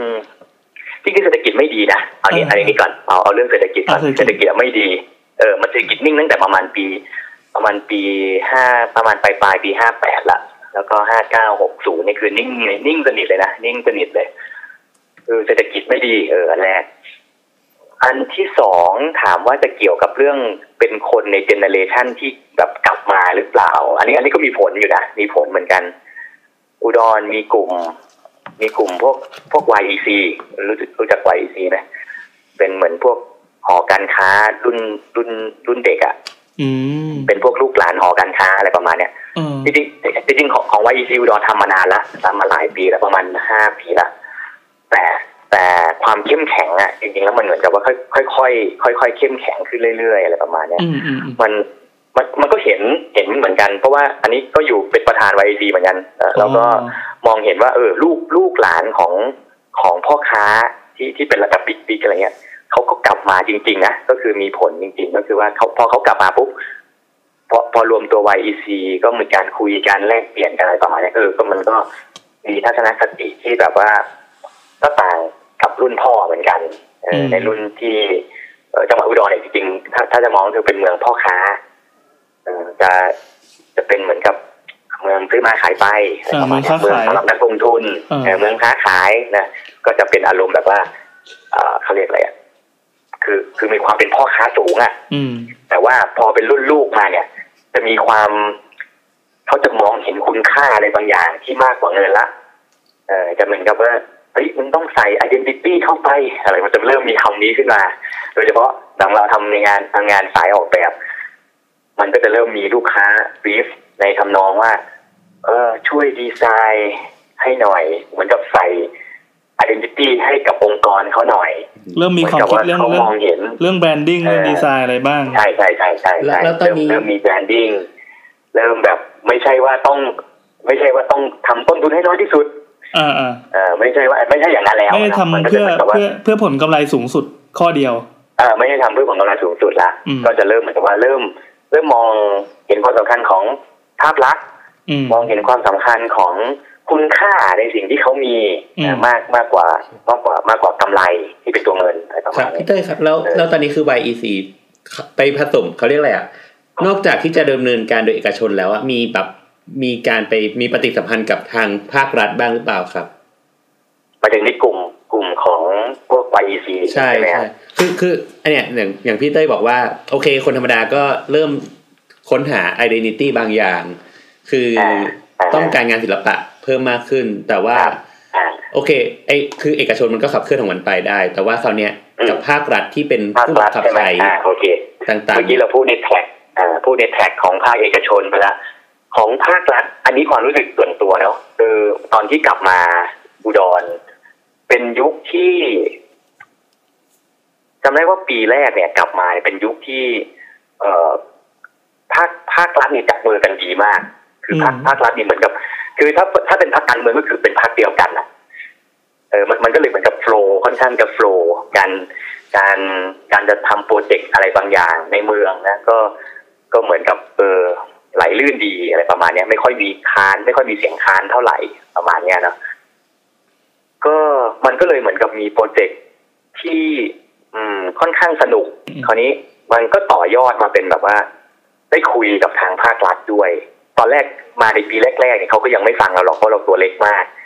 เขาก็จะแบบเออมันเป็นใครว่าอะไรเงี้ยเหมือนกับเอ่อโชคดีด้วยมั้งที่ที่ทางภาครัฐค่อนข้างโอเพนฟังเสียง เอ่อหลาย ๆ คน ฟังเสียงคอมเมนต์อ่าฟังเสียงคำแนะนำจากจากเด็กๆด้วยนะเออจากไม่ไม่ไม่ใช่เหมือนกับเหมือนกับ ฉันฉันเป็นตัวใหญ่อยู่คนเดียวอะไรแบบเนี้ย อันนี้อันนี้คือ อันนี้คือน่าจะเป็นข้อดีที่สุดละของทางภาครัฐเอ่อมันก็ในในการเมืองอ่าเอ่อส่วนท้องถิ่นของอุดรนะครับ อืมอืม เออก็เลยมันก็เลยมีโปรเจกต์ที่เป็นเหมือนกับ เอ่องานที่มีงานดีไซน์ ที่มีงานที่คิดถึงยูเซอร์ค่อนข้างเยอะอะไรเงี้ยนะ ถ้าอย่างเช่น อ่าที่เห็นได้ชัดเลยก็อย่างเช่นพิพิธภัณฑ์เมืองอุดรอย่างเงี้ย อืม ที่อันนี้เราอันนี้อันนี้อันนี้เป็นคนรับผิดชอบเอง ตั้งแต่ตั้งแต่ต้นเลย อืม เอ่อเทศบาลเหมือนกับมีมีแนวความคิดอยากจะปรับปรุงพิพิธภัณฑ์เอ่อแต่ว่าวิธีการหรือกระบวนการในการคิดเนี่ยค่อนข้างดีก็คือว่า ก็คือไม่ทำเองอะก็คือเหมือนกับไปหาดีไซเนอร์มาเออไปหาดีไซเนอร์มาออกแบบอะไรประมาณเนี้ยแล้วก็ให้คนที่มีความรู้มีสกิลมาเป็นที่ปรึกษามาช่วยทำให้โปรเจกต์นี้มันมันสำเร็จก็นั่นแหละก็ก็เพิ่งเสร็จไปเพิ่งเปิดไปเมื่อเดือนมกราที่ผ่านมา เออเหมือนกับว่า มันจะดูไม่เหมือนงานอาคารมาตรการทั่วไปอะไรแบบเนี้ย อืมอืมอืม มันก็จะมีประมาณนี้เออ ก็ แล้วก็ อืม อืม แล้วอก็ย่างนี้ แล้วก็ อย่างนี้ ในในในโปรเจกต์อื่นๆเนาะอย่างเช่น อืมอืม ตอนนี้กำลังเสนอโปรเจกต์ที่เกี่ยวกับเรื่องของพื้นที่สาธารณะในเมือง เช่นพื้นที่ที่เป็นคลองคลองแบบคลองเก่า เออเราก็อยากจะฟื้นหรือหรือฟื้นมันขึ้นมาทำให้มันมีชีวิตเอ่ออะไรประมาณเนี้ยซึ่งเขาจะชอบเทียบกับชองเกซอนอะไรประมาณเนี้ยนะประมา อ่า ณ ใช่ใช่ แต่ว่าเราเราเราไม่อยากจะไปเทียบแบบนั้น คือมันคนละ อ่า บริบทกัน แต่แต่มันประมาณนั้นกระบวนการมันจะประมาณนั้น เออ เอ๊ะอย่างนี้พอจะสรุปได้ไหมว่าว่าตัวอุดรเนี่ย เมื่อกี้คือตอนตอนแรกอะเราคุยกันเรื่องขอนแก่นว่ามันมีการเกิดขึ้นจากหัวหอกที่เป็นนักธุรกิจนำเลยเป็นป่านำมาเลย แต่ว่าของอุดรอะ อืม มันดูเหมือนจะเป็นคนที่ระดับเด็กลงมา มันเป็นกลุ่มคนรุ่นใหม่ที่เผอิญว่า ไปคุยกับกับกับภาครัฐ แล้วเฮ้ยภาครัฐก็ดันดันโอเคกับ กับไอเดีย การ ส พั ด ฒ สด นาแบบนี้ เออไอเดียสดสดๆอะซึ่งสิ่งที่ต่างกับขอนแก่นเนี่ย อุดรจะเป็นทางเชิงวัฒนธรรม เชิง เชิงเชิงด้านอื่นนะนอกจากการพัฒนาอินฟราสตรักเจอร์อย่างเดียว อืม คือแสดงว่าตอนนี้ยุทธศาสต คือ ร์ อืม ยุทธศาสตร์อุดรไม่ได้มองที่การพัฒนาอินฟราสตรักเจอร์ถูกต้องไหมครับ คือจริงๆเราอาจจะไม่ได้ไม่ได้บอกว่าเราพูดในฐานะเอ่ออุดรทั้งหมดอะนะ อ่าา คืออันนี้เรากำลังทำกลุ่มอันหนึ่งชื่อมาดีอีสาน อ่า เออมาดีอีสานเนี่ยเป็นกลุ่มที่จริงๆแล้วเกิดจากไอ้สิบห้าคนที่เคยที่เราให้ฟังเมื่อกี้นะ อืม ทำเอสีกัน แล้วก็แล้วก็คิดว่าเอ๊ะโปรเจกต์ที่เราทำเนี่ย มันยังมีอีกหลายเรื่องเลยนะที่รู้สึกว่าอยากทำแล้วก็อยากอยากจะสนุกอีกอะไรเงี้ย ก็เลยรวมเหมือนกับลอง รวมตัวกันเอ้ยมีใครอยากทำด้วยไหมอะไรประมาณเนี้ยก็เลย อืม ก็เลยเหมือนรวมรวมตัวกันในสิบห้าคนนั่นแหละรวมตัวกันได้ห้าคน มาทำมาทำกลุ่มที่ชื่อว่ามาดีอีสาน มาดีอีสานเนี่ยจริงๆแล้ว ถ้าจะให้นิยามก็คือ จริงๆเราเหมือนกับมันมันเป็นเหมือนแม่สื่อ คือเราเป็นตัวเชื่อม เรามีสโลแกนว่า connecting the dots อืม คือเราเชื่อว่าความคิดดีๆมันจะมีมันจะอยู่กระจัดกระจายกันอยู่ทั่วเมืองนี่แหละความคิดดีๆมันมีเยอะมากนะแต่บางทีมันไม่เจอกัน เราก็เลยคิดว่าเราอ่ะอยากจะทำหน้าที่เป็นเส้นเชื่อมเชื่อมเชื่อมจุด อืม เช่นเรารู้ว่าไอ้ยไอ้คนนี้แม่งทำทำเรื่องผ้าอยู่นะเป็นแบบ อ๋อ ไอ้คน นี่ล นี้ ง มั มาน เรื่อจะง เป็นดิจิเป็นแฟชั่นดีไซเนอร์นะสมมติว่าเป็นแฟชั่นดีไซเนอร์ที่ฝังตัวอยู่ในราชพัฒน์อย่างเงี้ยนะตัวเล็ก ๆ อ่าอ่าอ่า แล้วเราก็ไปรู้จักพ่อพ่อแม่แม่ที่ทอผ้าอยู่ในนาคา ซึ่งไม่ไม่มีหัวดีไซน์เลย แต่มีสกิลทางด้านทอผ้าอะไรเงี้ยเราก็จับสองคนนี้มาเจอกัน อืมเข้าใจละ มันก็ออกมาเป็นเหมือนกับเป็นโปรเจกต์หนึ่งอะไรประมาณเนี้ย เข้า เอออันอันนี้อันนี้ เข้าใจวิธี คืองานอีกงานหนึ่งที่ ที่จริงๆเราไม่ได้เงินแต่ว่ารู้สึกหัวใจมันพองโตขึ้นเยอะจากการทำมาดีสารเออก็เลยก็ เลยจะขอเล่าในมุมของมาดีอีสานดีกว่า ไม่ไม่ไม่ไม่ไม่ได้บอกว่าจะเป็นตัวแทนของ ม อ๋อได้ อุดร โอ อะไร เค อย่างเงี้ย โอเคนึกออกแล้ว เพราะว่าจริงๆแล้วคนที่คิดเหมือนขอนแก่นก็มีเหมือนกัน อืมอืม เอ อืม อ ซึ่งซึ่งก็เราก็ไม่ได้เออเราเราแต่เราไม่ได้คิดแบบนั้น เอ เอ อ อเราก็จะขอเล่าในมุมแบบเล็กๆแบบเรา อ๋อ อ๋อ เพราะว่าเราเราเชื่อเรื่องความเล็กมากกว่าความใหญ่ คือชอบ คือเป็นคนที่เชื่อในกลุ่มมาดีเนี่ยเองเนี่ยชอบเขาเรียกอะไรครับเชื่อในเชื่อในเรื่องของเครือข่าย เชื่อในเรื่องของความสม่ำเสมอ เชื่อในเรื่องของ เอ่อเหมือนกับเหมือนกับ think big act small อะ เออ งั้นงั้นแสดงว่ากลุ่มมาดีอีสานเนี่ยก็คือเป็นหน่วยย่อยๆหนึ่งที่พยายามกำลังจะทำอะไรบางอย่าง ให้กับบ้านเกิดเมืองนอนว่าอย่างนั้นเถอะใช่ไหมครับ ใช่ใช่ใช่ปีแรกนี่ทำเยอะมาก ตั้งแต่เรื่องทำเรื่องหนังสือ คือทำบุ๊กคลับเอ่อ อืม ทำบุ๊กคลับนี่จัดทุกวันพฤหัสทำเอ่อเรื่องเกี่ยวกับดนตรีก็มี อืม ดนตรีก็จะมีมันก็ไปเราก็ไปคอลเลกน้องๆ ที่อยู่ในราชพัฒที่เริ่มมีสกิลอะไรเงี้ยนะแล้วก็เอามาเล่นเอ่อเล่นเพลงแจ๊สเพลงพระราชินิพนธ์เอ่อทำเรื่องเกี่ยวกับเด็กและเยาวชน การค้นหาตัวตน ครับ อันนี้ไปทำงานกับกับภาครัฐด้วยนะ ก็คือทำทำกับเอ่อการเอ่อจัดหางานจังหวัดอุดร ครับ เพื่อที่จะมาทำมาทำงานกับเด็กมสามที่กำลังจะเลือกว่ากูจะต้องเรียนต่อหรือกูจะออกไปทำงานดีหรืออะไรเงี้ย แล้วก็เหมือนกับอินสปายให้เขาว่าจริงๆแล้วมึงเลือกอะไรก็ได้ อ๋อ ที่มันเป็นมึงอะไรเงี้ยเออ เออพอจะเข้าใจคอนเซปต์ละแสดงว่าในในอุดรรวมถึงภูมิภาคอีสานตอนเนี้ยก็ยังมีกลุ่มเล็กๆ น้อยๆแบบเนี้ยที่พยายามทำอะไรมากมาย โดยโดยที่กลุ่มมาดีอีสานก็เป็นหนึ่งในนั้นถูกต้องไหมครับ แสดงว่างั้นแสดงว่ากลุ่มมาดีอีสานก็มีเขาเรียกอะไรโครงสร้างเครือข่าย กับกลุ่มอื่นๆด้วยถูกต้องไหมครับ ใช่ในอีสานใช่ครับ อ๋อ งั้น งั้น อย่างเงี้ย เราพอจะมองเห็นภาพอนาคตของอีสานโดยรวมยังไงบ้างครับ อืมเราก็ยังเชื่ออยู่นะ ว่าคนคนเจ๋งๆอ่ะ คนที่มีความคิดดีๆอ่ะมันมันยังมันยังมันมีเยอะมาก ในพื้นที่อีสาน เออ แล้วแล้วแล้วแล้วเราเราก็จะทำหน้าที่นี้ต่อแน่ๆก็คือว่าเราจะเชื่อมเราจะเชื่อมคนหลาย ๆ คนเข้าด้วยกันเอ่อเราจะเชื่อม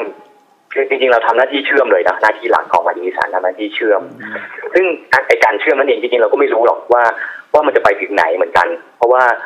มันมันก็ขยายผลไปเรื่อยๆเออแล้วเราเราก็ไม่ได้ตั้งเป้าหมายไว้ไว้นะ ว่าสุดท้ายมันจะออกไฟนอลโปรดักต์มันจะออกมาเป็นอะไรมันจะออกมาเป็นอะไรแบบเนี้ย คือพอพอเราเชื่อมอ่ะมันมันมันเหมือนกับเราได้เรียนรู้ไปด้วย อ่าอ่า ว่า เออ มันมันก็มีหลายวัฒนธรรมมันมีอะไรที่มันซ่อนอยู่ในนั้น อีกอีกเยอะอะไรเงี้ยเนาะก็ อืมติ๊กแล้วก็จริงๆอยากอยากจะอยากจะให้ความเป็น ความเป็นตัวเล็กๆอ่ะเออมันมีอันหนึงเดี๋ยวจะเล่าให้อันนี้อันนี้อันนี้น่าจะเป็นรูปธรรมมากที่สุดแล้วแบบน่าจะน่าจะเปรียบเทียบได้ง่ายก็คือว่าในในอุดรจริงๆในมันมีกลุ่ม ที่ที่ทำอีกกลุ่มหนึ่งก็คือกลุ่มสถาปนิกอุดร ชื่อย่อว่า UDMVD ไอ้ UDMVD เนี่ย มันมีแนวคิดมาจากว่า ตอนนั้นเพิ่งกลับมาอุดรแล้วรู้สึกว่าไม่มีเพื่อน เออไม่มีเพื่อนแล้วเราเอ้ยทำไงดีวะก็เลยแบบไปคุยกับกับเพื่อนที่ที่อยู่อุดรอยู่แล้วเนาะบอกว่าเอ้ยทำทำกลุ่มกันเถอะคือคือเราอะไม่ คือคือเราไม่มีเพื่อนแล้วแหละแล้วก็อันที่สองคือเราเราไม่มีเราเราไม่สามารถที่ทำบริษัทขนาดใหญ่ได้ เออเพราะฉะนั้นเราเราเรารวมตัวกันเถอะอะไรประมาณเนี้ย มันก็เลยรวมตัวที่เป็นที่เป็นฟรีแลนซ์สถาปนิกฟรีแลนซ์กันอยู่ประมาณสักร้อยคนตอนเนี้ย แล้ว หลายคน ก็จัดงานกันเดือนประมาณเดือนละครั้งคำว่าจัดงานก็คือว่าตอนแรกเราก็มานัดกันกินข้าวกินเหล้ากันนี่แหละเนาะแล้วก็มามาพูดคุยกันว่าเออใครเป็นอะไรยังไงใครอยู่ที่ไหนทำงานยังไงถนัดงานแบบไหน แล้วก็พูดถึงเรื่องการเอ่อตั้งมาตรฐานของเอ่อค่าแบบในการออกแบบอะไรประมาณเนี้ยเนาะนี่แหละก็คือว่าโมเดลมันจะคล้ายๆกันก็คือว่า ทุกคนเนี่ยมีอิสระในการทำงานเหมือนเดิมก็คือว่าเป็นฟรีแลนซ์เป็นนั่งนั่งอยู่บ้านนั่งอะไรก็ได้ แต่ว่าไอความเป็นเครือข่ายเนี่ย มันเหมือนกับมันเหมือนเป็นออฟฟิศขนาดใหญ่ เออออฟฟิศเราใหญ่เท่าจังหวัดอุดรอ่ะคือมันคือมันเหมือนกับว่าพอเรามีงานหนึ่งงานเข้ามา เราเรารู้ว่าของเราสมมติมีงานตึกแถวเข้ามาอย่างนี้นะเราบอกเฮ้ยกูไม่ถนัดตึกแถวอ่ะแต่มันมีน้องอีกคนนึงทำโคตรเก่งเลยอย่างเงี้ยสมมตินะ อืม เออก็จะส่งส่งงานไปได้อะไรประมาณเนี้ยแต่เราไม่ได้ถนัดงานที่แบบต้องเซฟบัตเจ็ตมากๆไงก็ก็ไม่ถนัดเหมือนกันเอาส่งไปอีกคนหนึ่งซึ่งมันมีสกิลทางด้านนี้อะไรเงี้ยแบบประมาณเนี้ย ก็ นะ เหมือนทำโค คือคล้าย ๆ กันก็คือว่าเครือข่ายของของภาคอีสานเนี่ยมันก็จะมีมีมีหลากหลาย ทั้งทั้งในเรื่องเอ่อสมมติอีสานมันจะมีที่ที่เราโฟกัสหลัก ๆ คือมีอยู่สองเรื่องคือ หนึ่งคือเรื่องกินเอ่อเรื่องเรื่องการกินกิน เรื่องกินวัฒนธรรมการกินอ่าอะไรแล้วก็อันที่สองคือวัฒนธรรมของการอยู่เออจริงๆมันคือปัจจัยสี่อะนะแต่ว่าเราย่อมาเป็นสองเรื่อง เป็นวัฒนธรรมอีสานที่เราอยากจะอยากจะเชื่อมโยงคนที่ทำสองเรื่องเนี้ยเข้าด้วยกัน เดี๋ยว คือคือฟังดูเป็น culture culture นะแต่จริงๆแล้วมัน hipster มากเลยนะหมายถึงว่า ภาพ เออเออเออ คือคือมันเหมือนแบบทำงานกับรากอะไรเงี้ยซึ่งมึงต้องใส่หม้อห้อมมาทำงานเพราะว่าซึ่งแบบกูก็ไม่ได้เป็นคนอย่างนั้นนะเว้ยอะไร มันก็ เงี้ย มีรากหลายแบบเนาะ เออ เราก็ยังเป็นอีสานในเมืองอ่ะ คือแบบว่ากูก็ไปเซเว่นไปเซนทรันอยู่นะเว้ยอะไรเงี้ย อืมอืม แต่แบบมันเราก็เราก็เหมือนกับว่าเราไม่ได้แอนตี้กลุ่มไหนเลยนะ แต่เราก็พยายามทำความเข้าใจว่าเออกับคนนี้มึงคิดยังไงวะเออเหมือนกับเราพยายามทำความเข้าใจกับกับทุกๆกลุ่มนั่นแหละเออไม่ได้แอนตี้กลุ่มไหน อืม ครับ เพราะว่าสุดท้ายมันถ้าถ้าวันถ้ามันคือโลเคชันเบสมันมันก็คืออีสานทั้งนั้นแหละ อืม ทุกอย่างก็เป็นอีสานหมด อืม ได้ครับ ได้ได้ก็ขอบคุณ ขอบคุณมาก คุณ ครับ เต้ยนะครับ เต้ยปองคนซึ่งเป็นเป็นอะไรดี โอ วะ เค เป็นหัวหน้าเขาเรียกเป็นหัวหัวหัวหอกของกลุ่มมาดีอีสาน เมื่อกี้เราฟังเรื่องระบบอินฟราขนาดใหญ่ แล้วก็มาดูว่าในในเชิงลึกอ่ะในเชิง ในเชิงวัฒนธรรม ตัวตัวประชากรเองอ่ะเราจะพัฒนาคุณภาพของประชากรยังไง ได้ ซึ่งเราก็เห็นแล้วว่าเออมันมีกลุ่ม มั คนที่ทำอยู่จริง ใช่งั้นก็ขอบคุณพี่เต้ยมากนะครั ๆครับ บ ขอบคุณครับ ขอบคุณครับ สวัสดีครับ